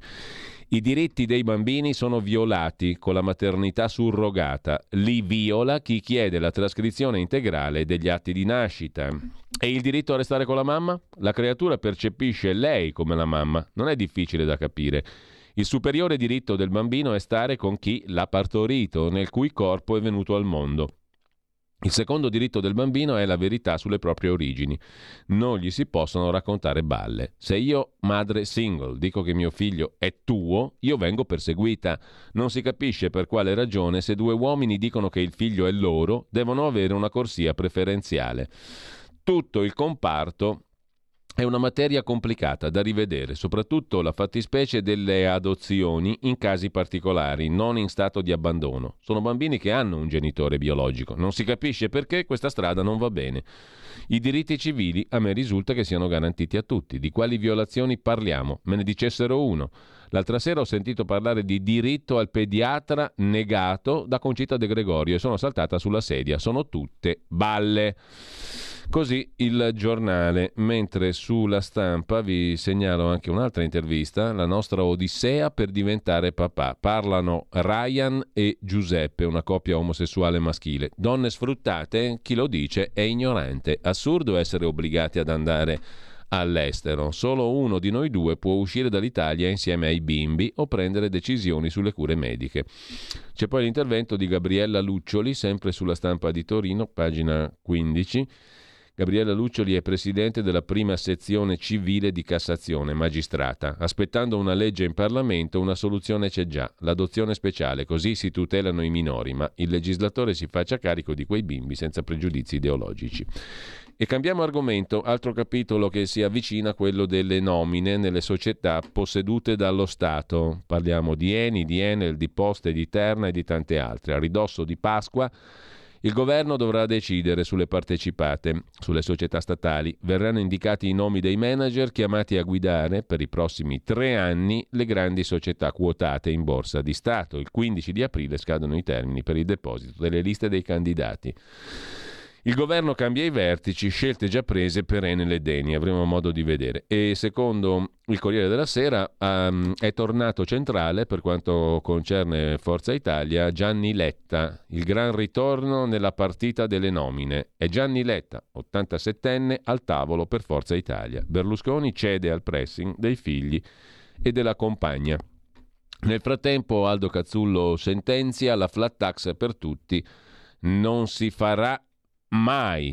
Anziché difendere le tasse, Landini farebbe meglio a difendere i salari, scrive Aldo Cazzullo rispondendo a un lettore sul Corriere della Sera, ma la riforma fiscale non la farà la C G I L, ma il governo. Il viceministro all'economia, Maurizio Leo, Fratelli d'Italia, ha detto al Corriere che la flat tax potrà arrivare a fine legislatura. Tradotto dal politichese, significa che per lavoratori dipendenti e pensionati la flat tax non si farà mai o sarà una promessa elettorale in vista delle prossime elezioni politiche. Non ci sono i soldi, a meno di sfasciare sanità, scuola, sicurezza, infrastrutture, e non sarebbe giusto, le imposte devono essere progressive, eccetera, eccetera. Mentre, attenzione, Xi Jinping e Putin cosa hanno mangiato? Partiamo da qui perché la verità lo mette a pagina tre, il menù della cena, proprio il menù inteso di cosa hanno messo in bocca, cosa hanno mangiato Xi Jinping e Putin. Sentite che menù delizioso, antipasto a base di frutti di mare dell'estremo oriente, frittelle con quaglie e funghi, zuppa di pesce e storione con contorno di torta, sorbetto di melograno. Piatto principale, eh, questa è roba per palati forti, eh, non c'è niente traccia di veganesimo e robe affini. Carne di cervo con salsa di ciliegie o nelma, salmone bianco siberiano, del fiume Pecora con verdure.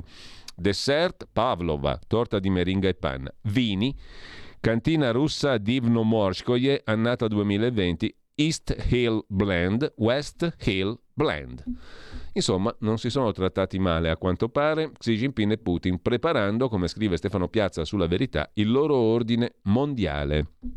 Dichiarazioni roboanti nella visita del leader cinese a Mosca, ammiccamenti all'Africa, sfida all'egemonia degli Stati Uniti, anche se Xi Jinping resta prudente. Pronto un piano di pace ideato dalla Cina per la questione ucraina, ma gli Stati Uniti consigliano all'Ucraina di bocciarlo a prescindere, a scatola chiusa.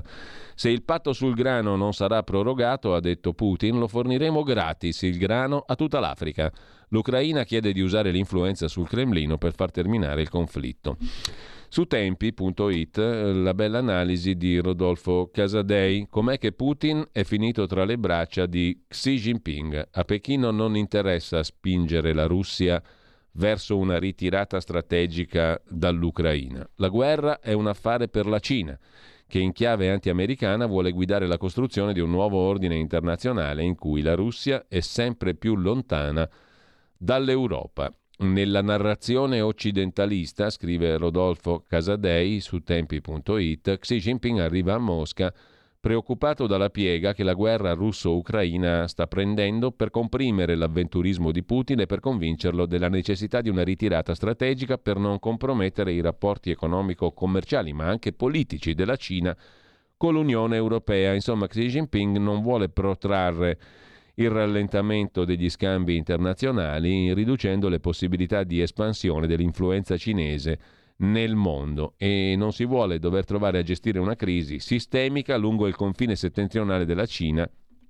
nel caso che davvero la Russia implodesse e diventasse uno stato fallito per un collasso di potere moscovita. I due paesi condividono infatti ben quattromilatrecento chilometri di confine nell'Asia settentrionale. Ma le cose non stanno affatto così. Per Pechino la guerra ucraina è un affare. Alla Cina non interessa spingere Putin alla ritirata. La guerra è un affare per la Cina, che vuole guidare la costruzione di un nuovo ordine mondiale in cui la Russia è sempre più lontana dall'Europa. C'è anche l'analisi sul Giornale di Gian Michalessin, gli effetti collaterali statunitensi per salvare l'Ucraina, pronti a lasciare la Russia nelle grinfie della Cina. Nel duemilatré, di questi giorni, ricorda Michalessin, siamo a pagina due de Il Giornale, nel duemilatré, in questi giorni ero nel nord Iraq, nei territori di quel Kurdistan dove i Peshmerga attendevano l'arrivo delle truppe statunitensi pronte a guidare l'avanzata verso i territori controllati da Saddam Hussein. Ma gli americani non arrivarono mai, bloccati dal no di una Turchia appena finita nelle mani di Erdogan. Al loro posto fece capolino la brigata Sadr, formata dalle milizie sciite, addestrate e armate dall'Iran. A distanza di vent'anni, segnati dalle guerre civili, alimentate prima dagli insorti filo Saddam e poi dai militanti jihadisti Al-Qaeda ISIS, il prologo di quella guerra risulta quanto mai significativo. La democrazia promessa dagli Stati Uniti non è mai arrivata. Per contro, gli errori inanellati dagli americani fin dal marzo duemilatré hanno trasformato l'Iraq in uno stato vassallo dell'Iran e delle sue milizie, errori a cui si sono aggiunti quelli commessi in Libia e Afghanistan, favorendo il progressivo allargamento dell'influenza cinese dall'Africa al Medio Oriente. Anche per questo preoccupa assistere, vent'anni dopo, all'arrivo a Mosca di Xi Jinping. L'allungarsi sulla Russia dell'ombra cinese suscita il timore, scrive Michalessin, che il proposito di salvare l'Ucraina finisca, nel lungo periodo, con l'ammazzare la Russia, relegando eh, e Pechino buona parte delle sue ricchezze, regalando a Pechino buona parte delle ricchezze russe. Ad alimentare questi timori contribuisce la sensazione che dietro l'obiettivo principale del conflitto, cioè la difesa dell'Ucraina, si nasconda quello di fiaccare la Russia e innescare una disgregazione della Federazione Russa accompagnata da un cambio di regime, cioè la sostituzione di Putin. Un obiettivo già teorizzato apertamente da alcuni consulenti del Pentagono americano, come Janusz Bugaishki, ricercatore della Jamestown Foundation, autore del saggio Failed State, A Guide to Russia Rupture, in cui si teorizza la decomposizione della Federazione Russa e la sua divisione in una miriade di repubbliche. Certo, l'amministrazione Biden si guarda bene fin qui dal condividere questi propositi, ma preoccupano due elementi, nota Michalessin. Il primo è la decisione con cui il portavoce del Consiglio di Sicurezza Nazionale, John Kirby, liquida come inaccettabile il cessate il fuoco russo. Il secondo è la determinazione con cui la Casa Bianca guarda non al negoziato, ma a un'imminente controffensiva ucraina garantita da armi occidentali.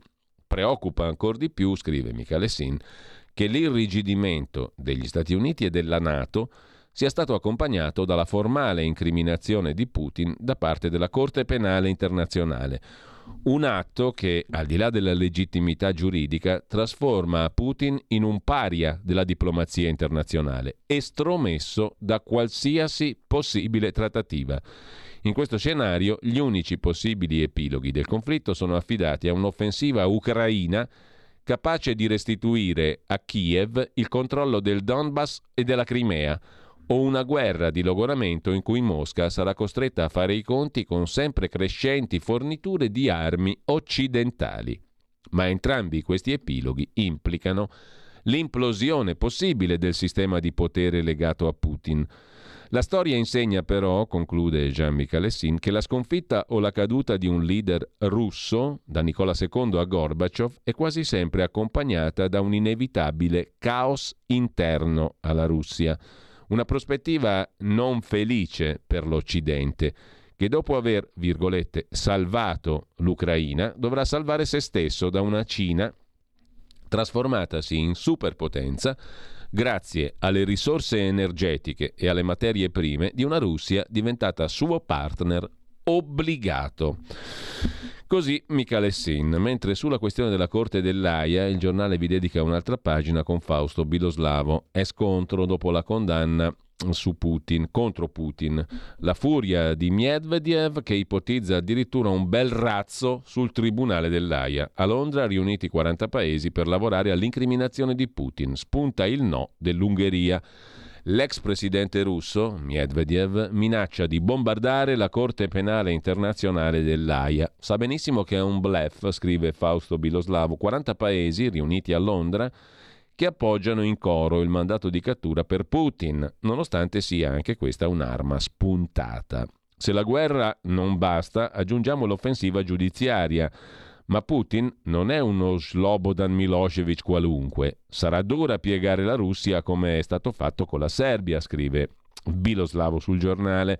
Per ora l'unico parziale risultato del mandato di cattura per deportazione di minori nei confronti di Putin è aumentare l'alone di paria, almeno in Occidente, attorno allo zar, che veniva invece accolto col tappeto rosso in tutto l'Occidente prima dell'invasione in Ucraina.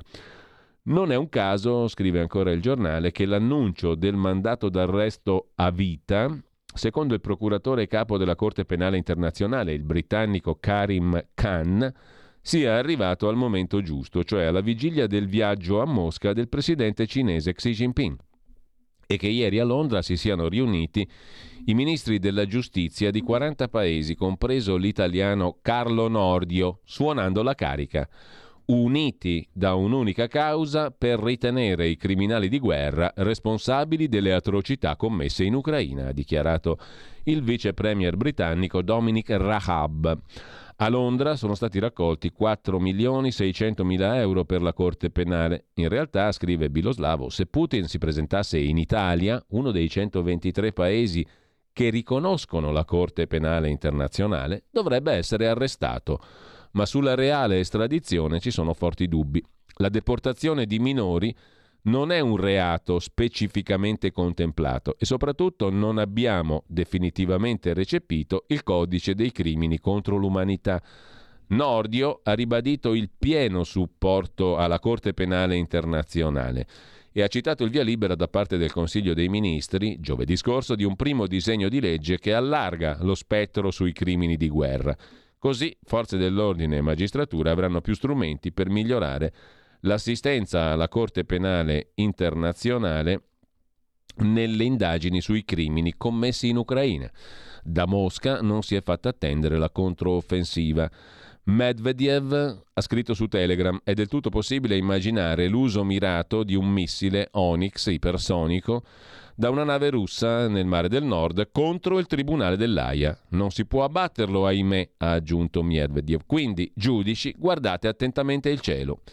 La guerra giudiziaria ha portato all'apertura di una controindagine penale a Mosca sul procuratore della Corte Penale Internazionale Karim Ahmed Khan e diversi giudici della Corte. Maria Lvova-Bielova, commissario russo per i diritti dei bambini, anche lei rincorsa dallo stesso mandato di cattura internazionale come Putin, sostiene che i minori ucraini portati in Russia dopo l'invasione sono trecentottanta e vivono in famiglie in diciannove regioni della Russia. Nessuno di loro è stato separato dai genitori e se comprendiamo che i tutori legali possono essere trovati, faremo tutto il possibile per aiutare queste famiglie a ricongiungersi. Ad oggi, ha dichiarato ancora la commissaria russa per i diritti dei bambini, ci sono quindici bambini di otto famiglie che abbiamo riunito coi loro parenti dall'Ucraina.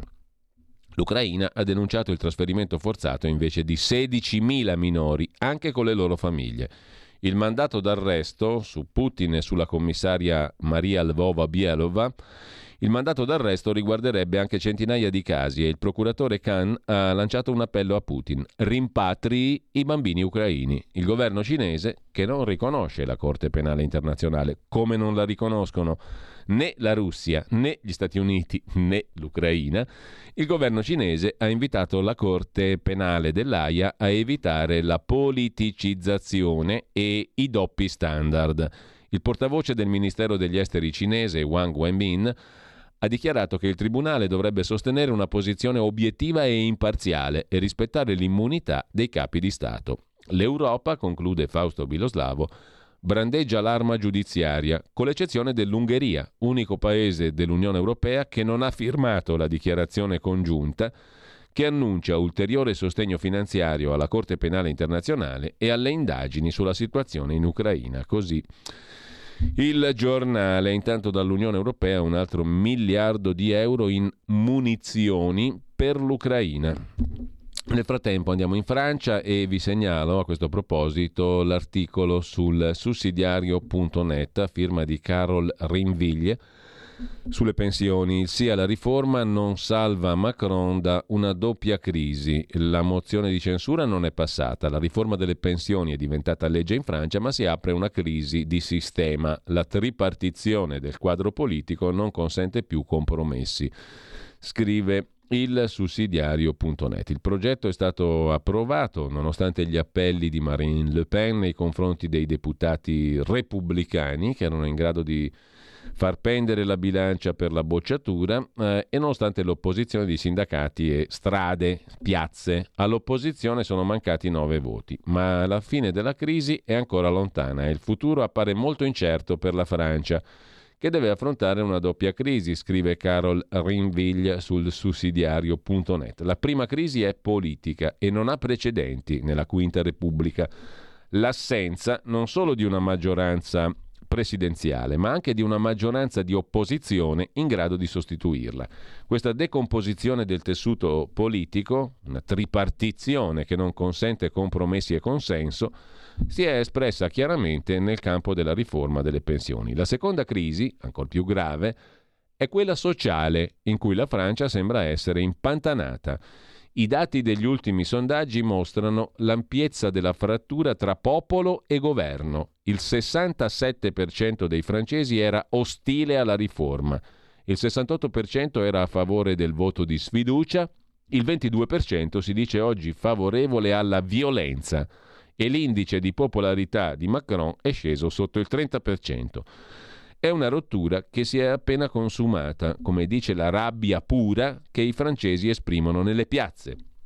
È un sentimento di profonda ingiustizia, di incomprensione, quello che i manifestanti esprimono.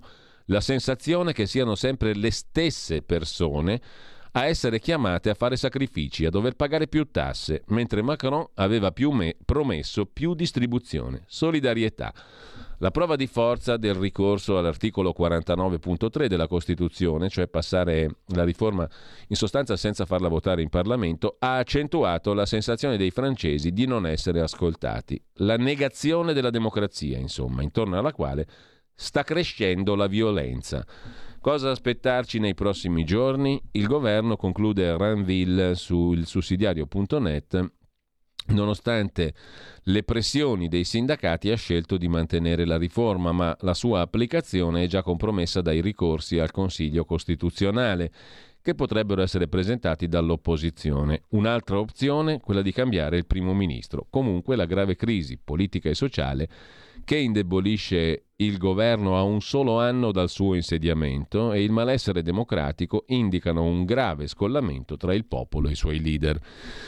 Sulla questione francese vi segnalo anche l'articolo di Mattia Marasti sugli stati generali punto com, il fallimento dell'esperienza Macron, una lezione anche per i progressisti di Casa Italia. Prima che il duemilaventi fosse dichiarato anno orribile, questo appellativo annus horribilis era riservato al duemilasedici, la vittoria di Brexit e di Donald Trump, la sconfitta del sì al referendum italiano e la stagione del populismo.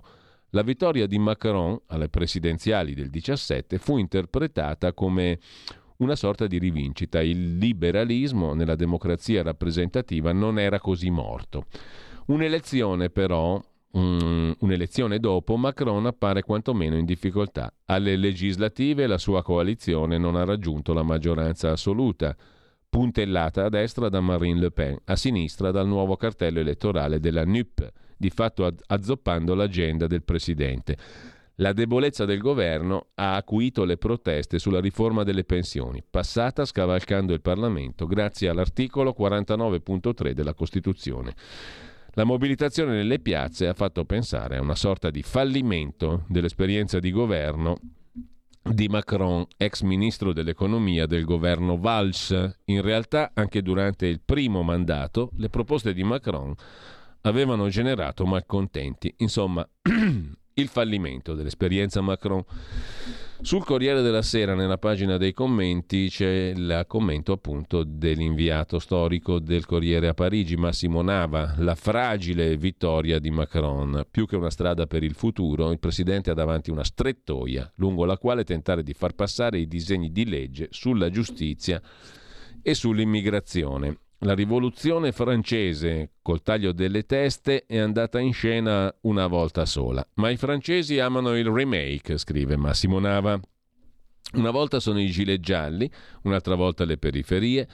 Da settimane sindacati, studenti, intellettuali, movimenti. Ieri il remake è andato in scena all'Assemblea, con deputati di destra e sinistra impegnati, al canto della Marsigliese, nel tiro incrociato contro il governo. La rivoluzione si fa ancora una volta contro ricorrenti propositi di riforme, in primis le pensioni. A turno sono rimasti impantanati nel remake tutti gli ultimi presidenti. Fino a Macron, il copione è sempre lo stesso, il popolo contro il re, la piazza contro il palazzo. Questo è il limite della Repubblica presidenziale, scrive Massimo Nava, dopo che ha scritto la stessa cosa ieri anche Mario Monti. Siamo meglio noi. Abbiamo fatto di più noi dal punto di vista dell'imposizione di sacrifici al popolo, perché noi abbiamo una repubblica più plastica, che si adatta meglio all'arbitrio, al comando, diciamo, all'imposizione. Noi abbiamo un bel presidente della repubblica che non risponde a nessuno, è politicamente irresponsabile, se non per alto tradimento della Costituzione, quindi messa in stato di accusa, quindi non risponde a nessuno, fa quello che gli pare o quello che pare a coloro che comandano veramente, diciamo così, e non è condizionato dal fatto di presentarsi al popolo e farsi eleggere. Da noi non lo elegge nessuno, cioè lo elegge il Parlamento naturalmente, ma questa, una volta eletto, fa quello che gli pare dal punto di vista della politica, della politique politicienne. Benché complessa, la spiegazione, scrive Massimo Nava, tornando alla Francia, si riduce al forte attaccamento dei francesi a un'idea di Stato sociale protettore ed erogatore di servizi, anche se il prezzo in termini di tassazione e debito pubblico è molto alto. Questo prescinde dal colore politico del momento, tuttavia il remake sembra riservare una sorpresa. Basta non fermarsi alle scene di guerriglia nelle piazze, assemblea nazionale esautorata, mozioni di censura che forse preludono al sacrificio del primo ministro Elisabeth Bourne. Il fatto che la mozione non abbia ottenuto la maggioranza per un pugno di voti dimostra quanto la posizione del primo ministro sia debolissima e quanto profonda la crisi politica e istituzionale. Ma ci sono due novità. La prima riguarda Macron, scrive Massimo Nava. Dato in perdita di consensi, isolato dal paese, è deciso a guardare alla storia più che alla legislatura. Per mentalità e calcolo è un po' padrone del suo tempo, chiuso nell'Eliseo. In altre parole, non potendo correre per il terzo mandato, Macron ha voluto passare in forze, offrendo ai francesi l'interesse supremo del paese, la tenuta del sistema pensionistico, impossibile con le regole attuali. Il presidente non avrebbe voluto arrivare a questo, ma ha preferito questa momentanea, fragilissima vittoria al rischio di una sconfitta in Parlamento. La seconda novità riguarda il quadro politico. Macron ha perso la maggioranza delle ultime elezioni, ma due opposizioni forti, estrema destra e estrema sinistra, non fanno una maggioranza alternativa.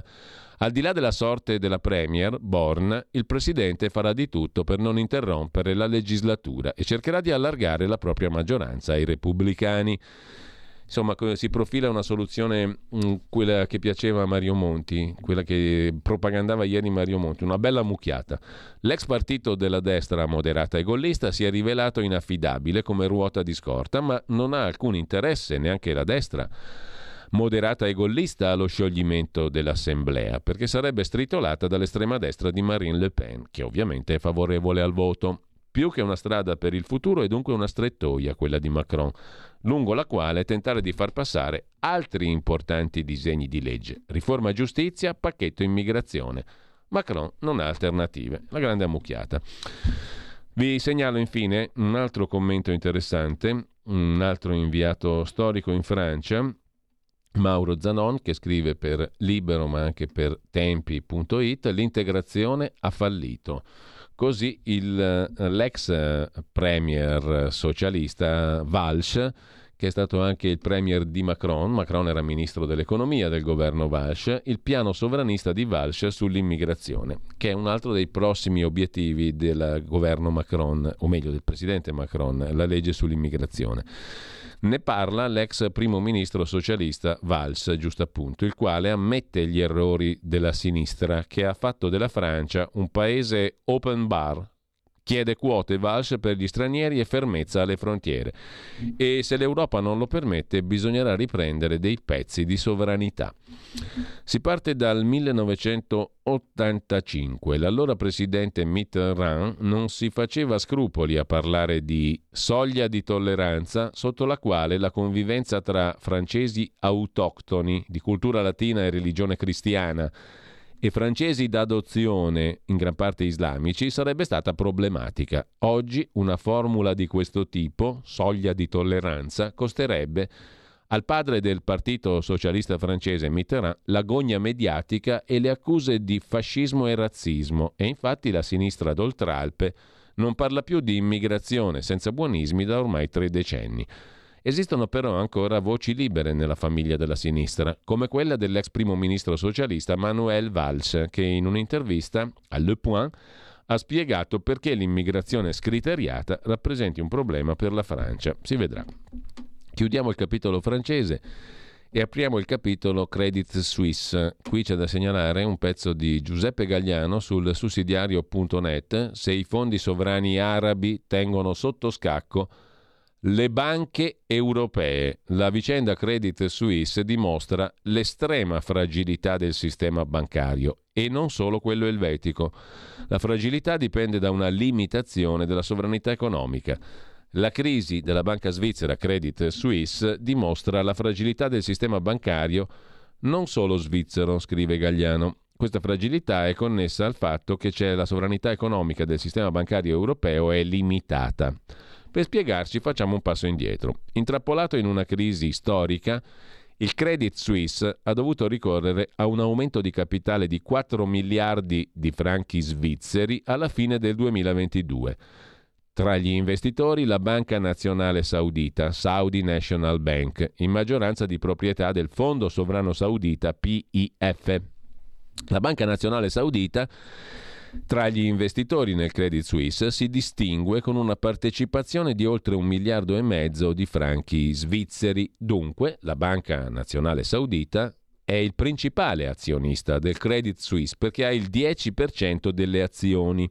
In seconda posizione, alla faccia della Svizzera, abbiamo la Qatar Investment Authority, Qatar Sovereign Fund, che ha aumentato la propria partecipazione in Credit Suisse al sette per cento delle azioni.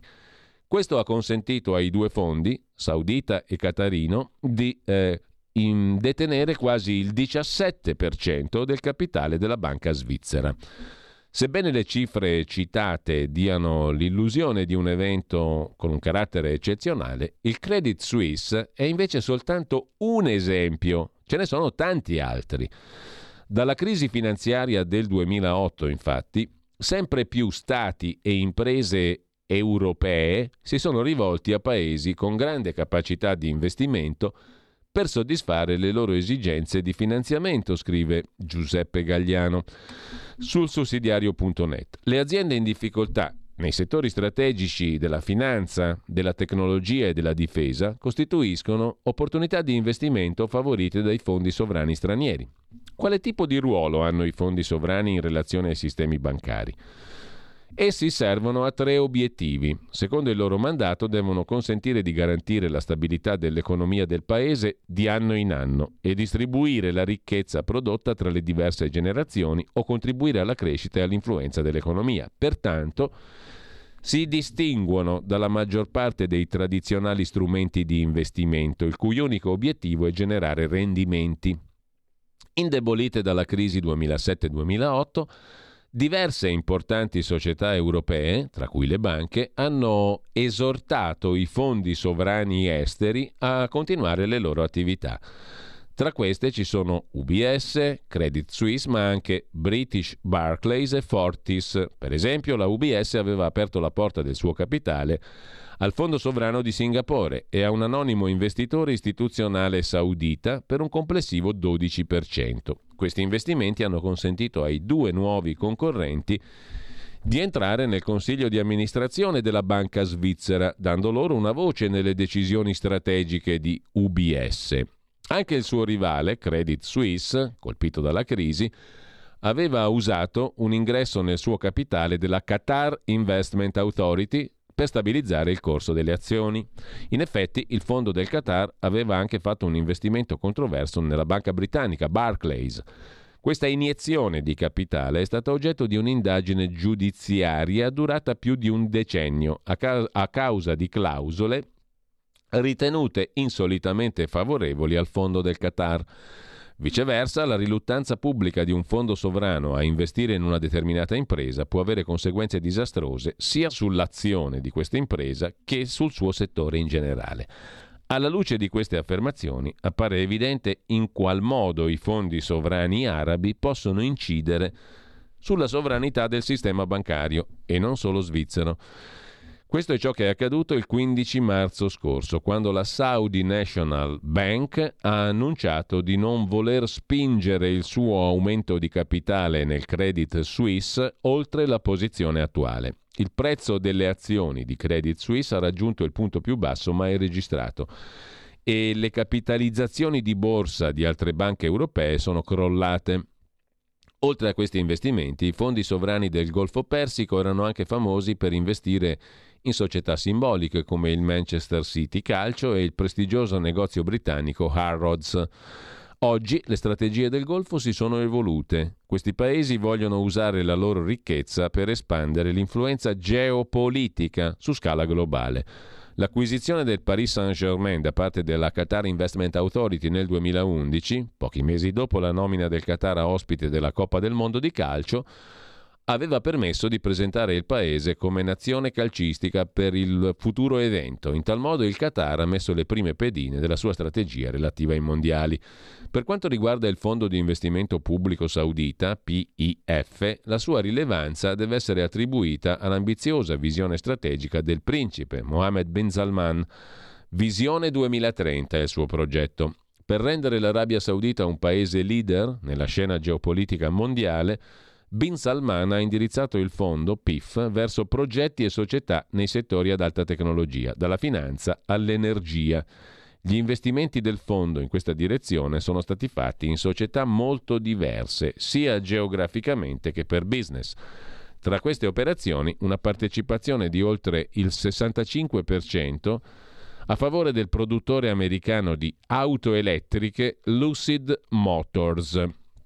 Questa strategia di investimento fa parte di un piano più ampio. Lo scopo è rendere il paese, in questo caso l'Arabia Saudita, uno dei pionieri in questi settori, compreso appunto il mercato delle auto elettriche, organizzando eventi come le fiere L I P, la cui seconda edizione si è tenuta all'inizio di febbraio ventitré, su tecnologia e transizione. L'Arabia Saudita riesce ad attrarre molte aziende e capitali significativi. Nel duemilaventitré il numero di visitatori è aumentato del settantacinque per cento e gli investimenti in infrastrutture digitali annunciate a seguito dell'Expo hanno superato i nove miliardi di dollari, più quaranta per cento sulla prima edizione. Pertanto, prosegue Gagliano, la strategia del principe saudita sembra dare i suoi frutti.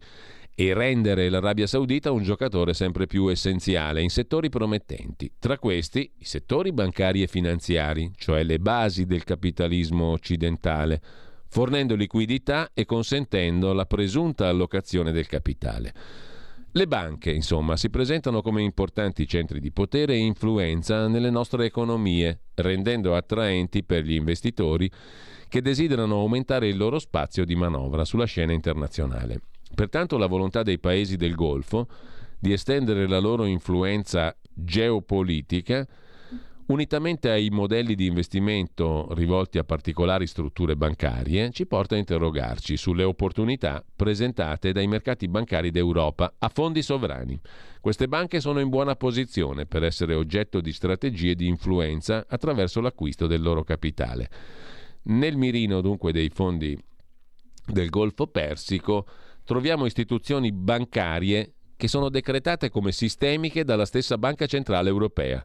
Il gruppo B P C E, Francia, la Deutsche Bank, Germania, Unicredit, Italia, I N G, Paesi Bassi. La vulnerabilità di queste banche è un importante aspetto e l'acquisizione di una quota di maggioranza relativa di una banca europea leader da parte di un fondo sovrano sare- darebbe a quest'ultimo un significativo potere decisionale nella strategia della banca. Insomma, dobbiamo aspettarcene altre di acquisizioni bancarie importanti. Sulla questione delle banche, l'intervista sulla Stampa, l'abbiamo citata prima, a Giulio Tremonti, l'ex ministro dell'economia nei governi Berlusconi, attualmente presidente della Commissione Esteri della Camera. La Banca Centrale Europea è più lenta degli speculatori. Qui siamo peggio che nel duemilaotto, serve la politica e i banchieri centrali non stanno capendo, ora nuove regole perché non decida la finanza. Non è mai finita la crisi di quindici anni fa, la crisi del duemilaotto è ancora qui, siamo passati dall'austerity alla liquidity, col risultato che la massa monetaria non si contabilizza più in miliardi, ma in trilioni, cioè migliaia di miliardi, e vale tre volte la ricchezza economica globale. Insomma, secondo Giulio Tremonti, oggi la situazione è più grave di quindici anni fa. Nessuno sa cosa stia accadendo, ma il passato contiene il futuro. Lo ha scritto Shakespeare nella Tempesta e inciso sul palazzo degli archivi nazionali americani a Washington. Andrebbe scritto anche sul frontone della Banca Centrale Americana, la Federal Reserve, a monito delle banche centrali. In pochi mesi la Banca Centrale Europea ha portato i tassi di interesse da zero a tre virgola cinque per cento per fermare l'inflazione. Cosa poteva fare? Io credo, dice Tremonti, che la B C E faccia molta fatica a comprendere la realtà che essa stessa ha creato. I banchieri ricordano i generali francesi che nel millenovecentoquaranta si sentivano al sicuro dietro la linea Maginot, ignorando la forza del motore a scoppio. Oggi, ammesso che ci sia una Maginot, i banchieri ignorano la forza dei computer attivi nella finanza. Quello che accade da Silicon Valley Bank a Credit Suisse, quello che vediamo è il prodotto di una globalizzazione troppo veloce, senza regole. Oggi si sta chiudendo un ciclo iniziato trent'anni fa, tra finanza e geografia, perché senza la finanza non ci sarebbe stata la globalizzazione. Per portare in Asia la fabbrica sono stati fondamentali i grandi investimenti finanziari. Quando è cominciata la trasformazione? Clinton nel novantanove ha abrogato la legge Roosevelt del trentatré che teneva distinte le banche commerciali dalle banche di investimento, impedendo alle prime di utilizzare i soldi raccolti col risparmio dei clienti per operazioni speculative. Sempre Clinton ha legittimato i derivati speculativi col risultato che gli hedge fund, i fondi speculativi appunto, non si assicurano contro il rischio dei loro investimenti, ma scommettono sul successo o meno di determinati fatti. E infine, sempre Clinton ha favorito la trasformazione delle banche da società a responsabilità illimitata a limitata. La crisi del duemilasette, il fallimento di Lehman Brothers, sono stati innescati dai subprime, che sono la fase due della globalizzazione. I mutui subprime, ovvero senza garanzie reali, sono stati il tentativo di gestire la globalizzazione e il suo effetto devastante sulla classe operaia per il trasferimento delle fabbriche in Asia. I salari erano crollati per effetto della competizione globale, mentre il costo della vita era rimasto quello occidentale. Nel novantacinque scrissi Il fantasma della povertà, cercando di capire come gestire questo fantasma che arrivava dalle fabbriche svuotate, ricorda Tremonti. Allora si parlava di portare l'industria pesante nei paesi in via di sviluppo, dall'Asia all'Africa, lasciando in Occidente i servizi. E si pensava di risolvere ogni problema con la finanza, ma i problemi sono rimasti. La classe dirigente mi sembra un po' suonata, ma d'altra parte la politica è scomparsa per lasciar posto alla tecnica. Basti pensare a quanti capi di Stato e di Governo erano in prima fila ad applaudire al passaggio di consegne tra Mario Draghi e Christine Lagarde al vertice della B C E. E non credo che De Gasperi, Adenauer, De Gaulle, Kohl, Mitterrand o Cossiga lo avrebbero fatto. Come si esce dalla crisi della globalizzazione? Con una stagione di regole, risponde Tremonti, passando dalla finanza alla politica, dal commercio libero a quello giusto. La soluzione dei problemi è nell'economia. Ci fu una proposta dell'Italia nel duemilaotto, riscosse molto consenso all'interno dell'O C S E, ma fu fermata al Financial Stability Board, che pensava fosse sufficiente introdurre alcuni ratios nei parametri delle banche. Il presidente del Financial Stability Board era Mario Draghi. La finanza, Draghi, non comprese che la causa della crisi era economica. Smarriti pensavano di passare dall'austerity a una stampa continua di moneta fuori dalla realtà, continuata per anni e anni. La liquidità divenne il nuovo paradigma a invarianza di classe dirigente e fu l'errore più grave. Cosa avrebbe dovuto fare la B C E? Intanto rispettare le regole dell'euro che fissavano l'inflazione al due per cento come un plafond, non un obiettivo, e poi non finanziando i governi come ha fatto negli ultimi dieci anni. Il debito pubblico emesso dai governi è stato comprato dalle banche che lo hanno piazzato alla Banca Centrale Europea. Un processo, osserva Tremonti, che ha trasformato la Banca Centrale Europea in un fondo speculativo, in un hedge fund intossicato e mezzo fallito, ma contro la speculazione si è fatto nulla. L'Italia può fare qualcosa? Per cominciare, conclude Tremonti, serve una risposta europea. L'Unione Europea si è riscattata con gli eurobond per il Covid e con la guerra a fianco dell'Ucraina, eppure non ha ancora evidente la follia della dimensione finanziaria. E adesso sembra presa da un eccesso di suggestione ambientale, dalle case verdi alle auto elettriche, che spiazza l'industria. Il vero nemico è nella speculazione che ha appena cominciato il suo sinistro lavoro. È peggio del duemilaotto, dice Tremonti, speriamo di no. Speriamo si sbagli. Andiamo invece negli Stati Uniti. Qui vi segnalo sul caso Trump due articoli, uno di Stefano Magni sulla Nuova Bussola Quotidiana. Per Trump si prepara un processo politico a New York, non c'è tregua per Donald Trump. Oggi, martedì, secondo indiscrezioni da lui stesso diffuse sul social network Truth, la verità, come Belpietro, potrebbe essere arrestato, o meglio, incriminato dal procuratore distrettuale di Manhattan per il caso Stormy Daniels, la pornostar. L'impianto accusatorio debole, il sospetto che si prepari un processo politico è forte, scrive Magni, mentre sullo stesso tema Federico Punzi su Atlantico Quotidiano, le mani di George Soros sulla giustizia statunitense, un esercito di procuratori per l'agenda di Soros. Con quaranta milioni di dollari il terribile Soros ha fatto eleggere in tutto il paese decine di procuratori di estrema sinistra che ignorano i crimini in nome della giustizia sociale e razziale. Ron DeSantis rompe il silenzio, scrive Federico Punzi, e sull'incriminazione di Donald Trump con possibile arresto è intervenuto il governatore della Florida. Dichiarazioni molto attese sia per la rivalità tra i due, essendo al momento DeSantis l'unico a contendere a Trump la nomination repubblicana per le presidenziali duemilaventiquattro, sia per il ruolo che il governatore della Florida potrebbe giocare nella richiesta di estradizione di Trump, che come è noto è residente in Florida.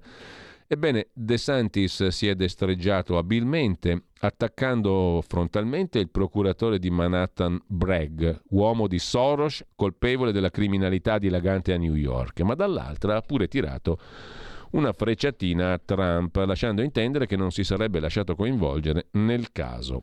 De Santis ha sottolineato un aspetto rilevante della faccenda.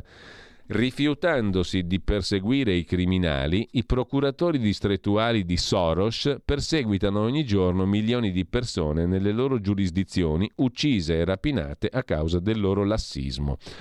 Il governatore ha spiegato che non si farà coinvolgere, lasciando intendere di non voler aiutare Trump nel caso di una richiesta di estradizione. Ma il problema, sottolinea tra le altre cose eh, Federico Punzi, è l'ombra di Soros sul sistema giudiziario. Soros ha investito molti soldi per le campagne elettorali di procuratori di estrema sinistra che ignorano i crimini in nome della giustizia sociale e razziale. Chiudiamo la rassegna stampa invece con una recensione letteraria, una recensione letteraria di Domenico Cacopardo, che avete sentito ieri, credo, nella lunga chiacchierata con Antonino Danna in Zoom sulla questione del P D, Schlein, eccetera. Oggi si occupa di tutt'altro, di letteratura, giusto appunto, con la recensione di questo libro che, secondo Cacopardo, merita di vincere il premio Strega. Il libro è scritto da Dario Ferrari, si intitola La ricreazione è finita, edito da Sellerio Editore Palermo. Uno dei migliori romanzi del momento, scrive Cacopardo. In questo libro una visione libera, non irregimentata, del mondo. Gli studi letterari alla fine sono una lotta tra bande e gli autori non sono altro che occasioni per fare sfoggio delle proprie sconfinate egolatriche doti ermeneutiche, che devono esercitarsi contro le sconfinate egolatriche doti ermeneutiche di qualcun altro. Se si diventa critici, la prima cosa da fare è scegliere in che cordata stare. Non entrerò nella vicenda narrata da Dario Ferrari in questo libro, perché sottrarrei ai lettori il piacere di scoprirla. Mi dedicherò alla citazione di passi indicativi dell'alta qualità della sua scrittura, dell'acutezza delle sue osservazioni, della capacità di sintetizzare situazioni e giudizi. Insomma, se Cacopardo ne parla bene, deve essere un bel libro, mettiamola così, quello di Dario Ferrari. La ricreazione è finita, Sellerio Editore. Infine, per pura curiosità, una bella pagina però sulla stampa, pagina trentasei, pagina dello sport. Giulia Zonca si occupa di Pietro Mennea, scomparso il ventuno marzo del duemilatredici, esattamente dieci anni fa, a sessantuno anni. Fu l'uomo più veloce del mondo per tanti anni e il primato europeo sui duecento metri, diciannove settantadue, è ancora il suo. Eh, e il bel pezzo di Mennea parte da Barletta, l'eredità del ragazzo del sud, lo chiamavano la freccia del sud, a dieci anni dalla scomparsa. Viaggio nella Barletta dove è cresciuto Mennea, il campione che ancora oggi divide, orgoglio misto a contraddizioni. Bel pezzo a pagina trentasei della stampa di oggi. Con questo ci salutiamo, anzi no, c'è da segnalare ancora, c'è da segnalare E un articolo che è comparso su Il Foglio, scritto da Carmelo Caruso, ripreso da Dago Spia. Ritratti e veleni di Ernesto Ferrero, un uomo che ha fatto la storia della letteratura in Italia e anche del Salone del Libro di Torino. Ernesto Ferrero ha visto passare sotto le sue mani e sotto i suoi occhi tantissimi libri. Sarà anche un grande scrittore, ma Sciascia come redattore è un cane. Giulio Einaudi, tirchio. Calvino non sapeva guidare l'auto. Mario Soldati aveva le mani bucate. Inge Feltrinelli, al contrario del marito, Gian Giacomo, dovette capire che il comunismo si riduceva al banale aneddoto su Fidel Castro. Teneva le galline in terrazzo e accanto il canestro per giocare a basket. E tanti altri ricordi, quelli appunto di Ernesto Ferrero, che ne ha viste tante. Con questo ci salutiamo, però vi ricordo intanto tra poco, non live ma una serie mh, di registrazioni per la scuola di magia di Claudio Borghi Aquilini. State all'ascolto e li scoprirete. E mh, poi cosa succede nel corso della giornata? Tante belle cose, le trovate sulla pagina Facebook di Radio Libertà. Tra le varie cose di oggi c'è anche da ricordare l'appuntamento, l'appuntamento adesso ci arriviamo un attimo solo, con molta calma ci arriviamo, si riesce a fare tutto, sono le nove e ventotto, l'appuntamento del pomeriggio. Abbiamo parlato oltre la pagina intanto come sempre alle dieci e quaranta e mh, nel pomeriggio tra le varie cose c'è anche l'appuntamento del martedì con Pop Economia. Mh, c'è ehm, da segnalare mh, una serie di ospiti uno dietro l'altro estremamente interessanti. Nella puntata di Pop Economia condotta da Alessandra Mori si parla di riforma fiscale con Mario Rovetti, tributarista dell'Università di Torino, e con il professor Marcello Gualtieri, economista, e poi alle sedici e trenta la seconda parte, Rumore. Ospite, un ospite decisamente interessante, Nicola Bertinelli, presidente del Consorzio del Parmigiano Reggiano, e si parlerà di questo prodotto che è anche un marchio globalmente diffuso e conosciuto in tutto il mondo, oltre che oggetto peraltro anche di falsificazioni. E ci sarà anche Gianluca Cantalamessa, capogruppo della Lega in Commissione Industria, Commercio e Agricoltura, sul tema della sovranità alimentare e le politiche di difesa del Made in Italy dopo gli ultimi assalti dell'Unione Europea. Dalle sedici alle diciassette, Pop Economia e Rumore, Alessandra Mori, con questi ospiti e con il presidente del Consorzio del Parmigiano Reggiano, tra gli altri. Buon ascolto, buona mattinata a tutti, da Giulio Cainarca. Qui Parlamento. Grazie Presidente, onorevoli colleghe e colleghi. Bisogna avere onestà intellettuale su questo tema. Superbonus, cessione dei crediti e sconti in fattura, in un periodo storico in cui il P I L è crollato del nove per cento, avevano una ragione, in qualche modo, limitato a una contingenza temporale, uno, due, tre anni. Allo stesso modo, con onestà intellettuale, bisogna dire che una spinta proprio in una fase difficile dell'economia, queste, questi provvedimenti lo hanno avuto. Ma allo stesso modo, con onestà intellettuale, bisogna dire che la legge è stata scritta malissimo, che le norme sulla cessione del credito e lo sconto in fattura sono state scritte allo stesso modo male. Tanto è vero che abbiamo avuto nove miliardi di frodi, una cifra mostra, abbiamo avuto e abbiamo diciannove miliardi di crediti inca- incagliati, abbiamo dovuto il governo ha dovuto intervenire per mettere in sicurezza i conti pubblici, ma soprattutto abbiamo imprese a rischio di fallimento, famiglie nell'ansia e un'insostenibilità generale del, di questa metodologia di bonus, cessione del credito e sconto in fattura.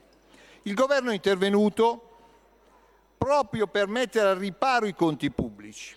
E l'iter della legge è in corso. Sicuramente troveranno una sistemazione i lavori in corso dell'edilizia libera, caldaie, serramenti, fotovoltaici, le demolizioni e ricostruzioni relative al sismabonus, come gli interventi negli istituti autonomi case popolari, le R S A o le ONLUS.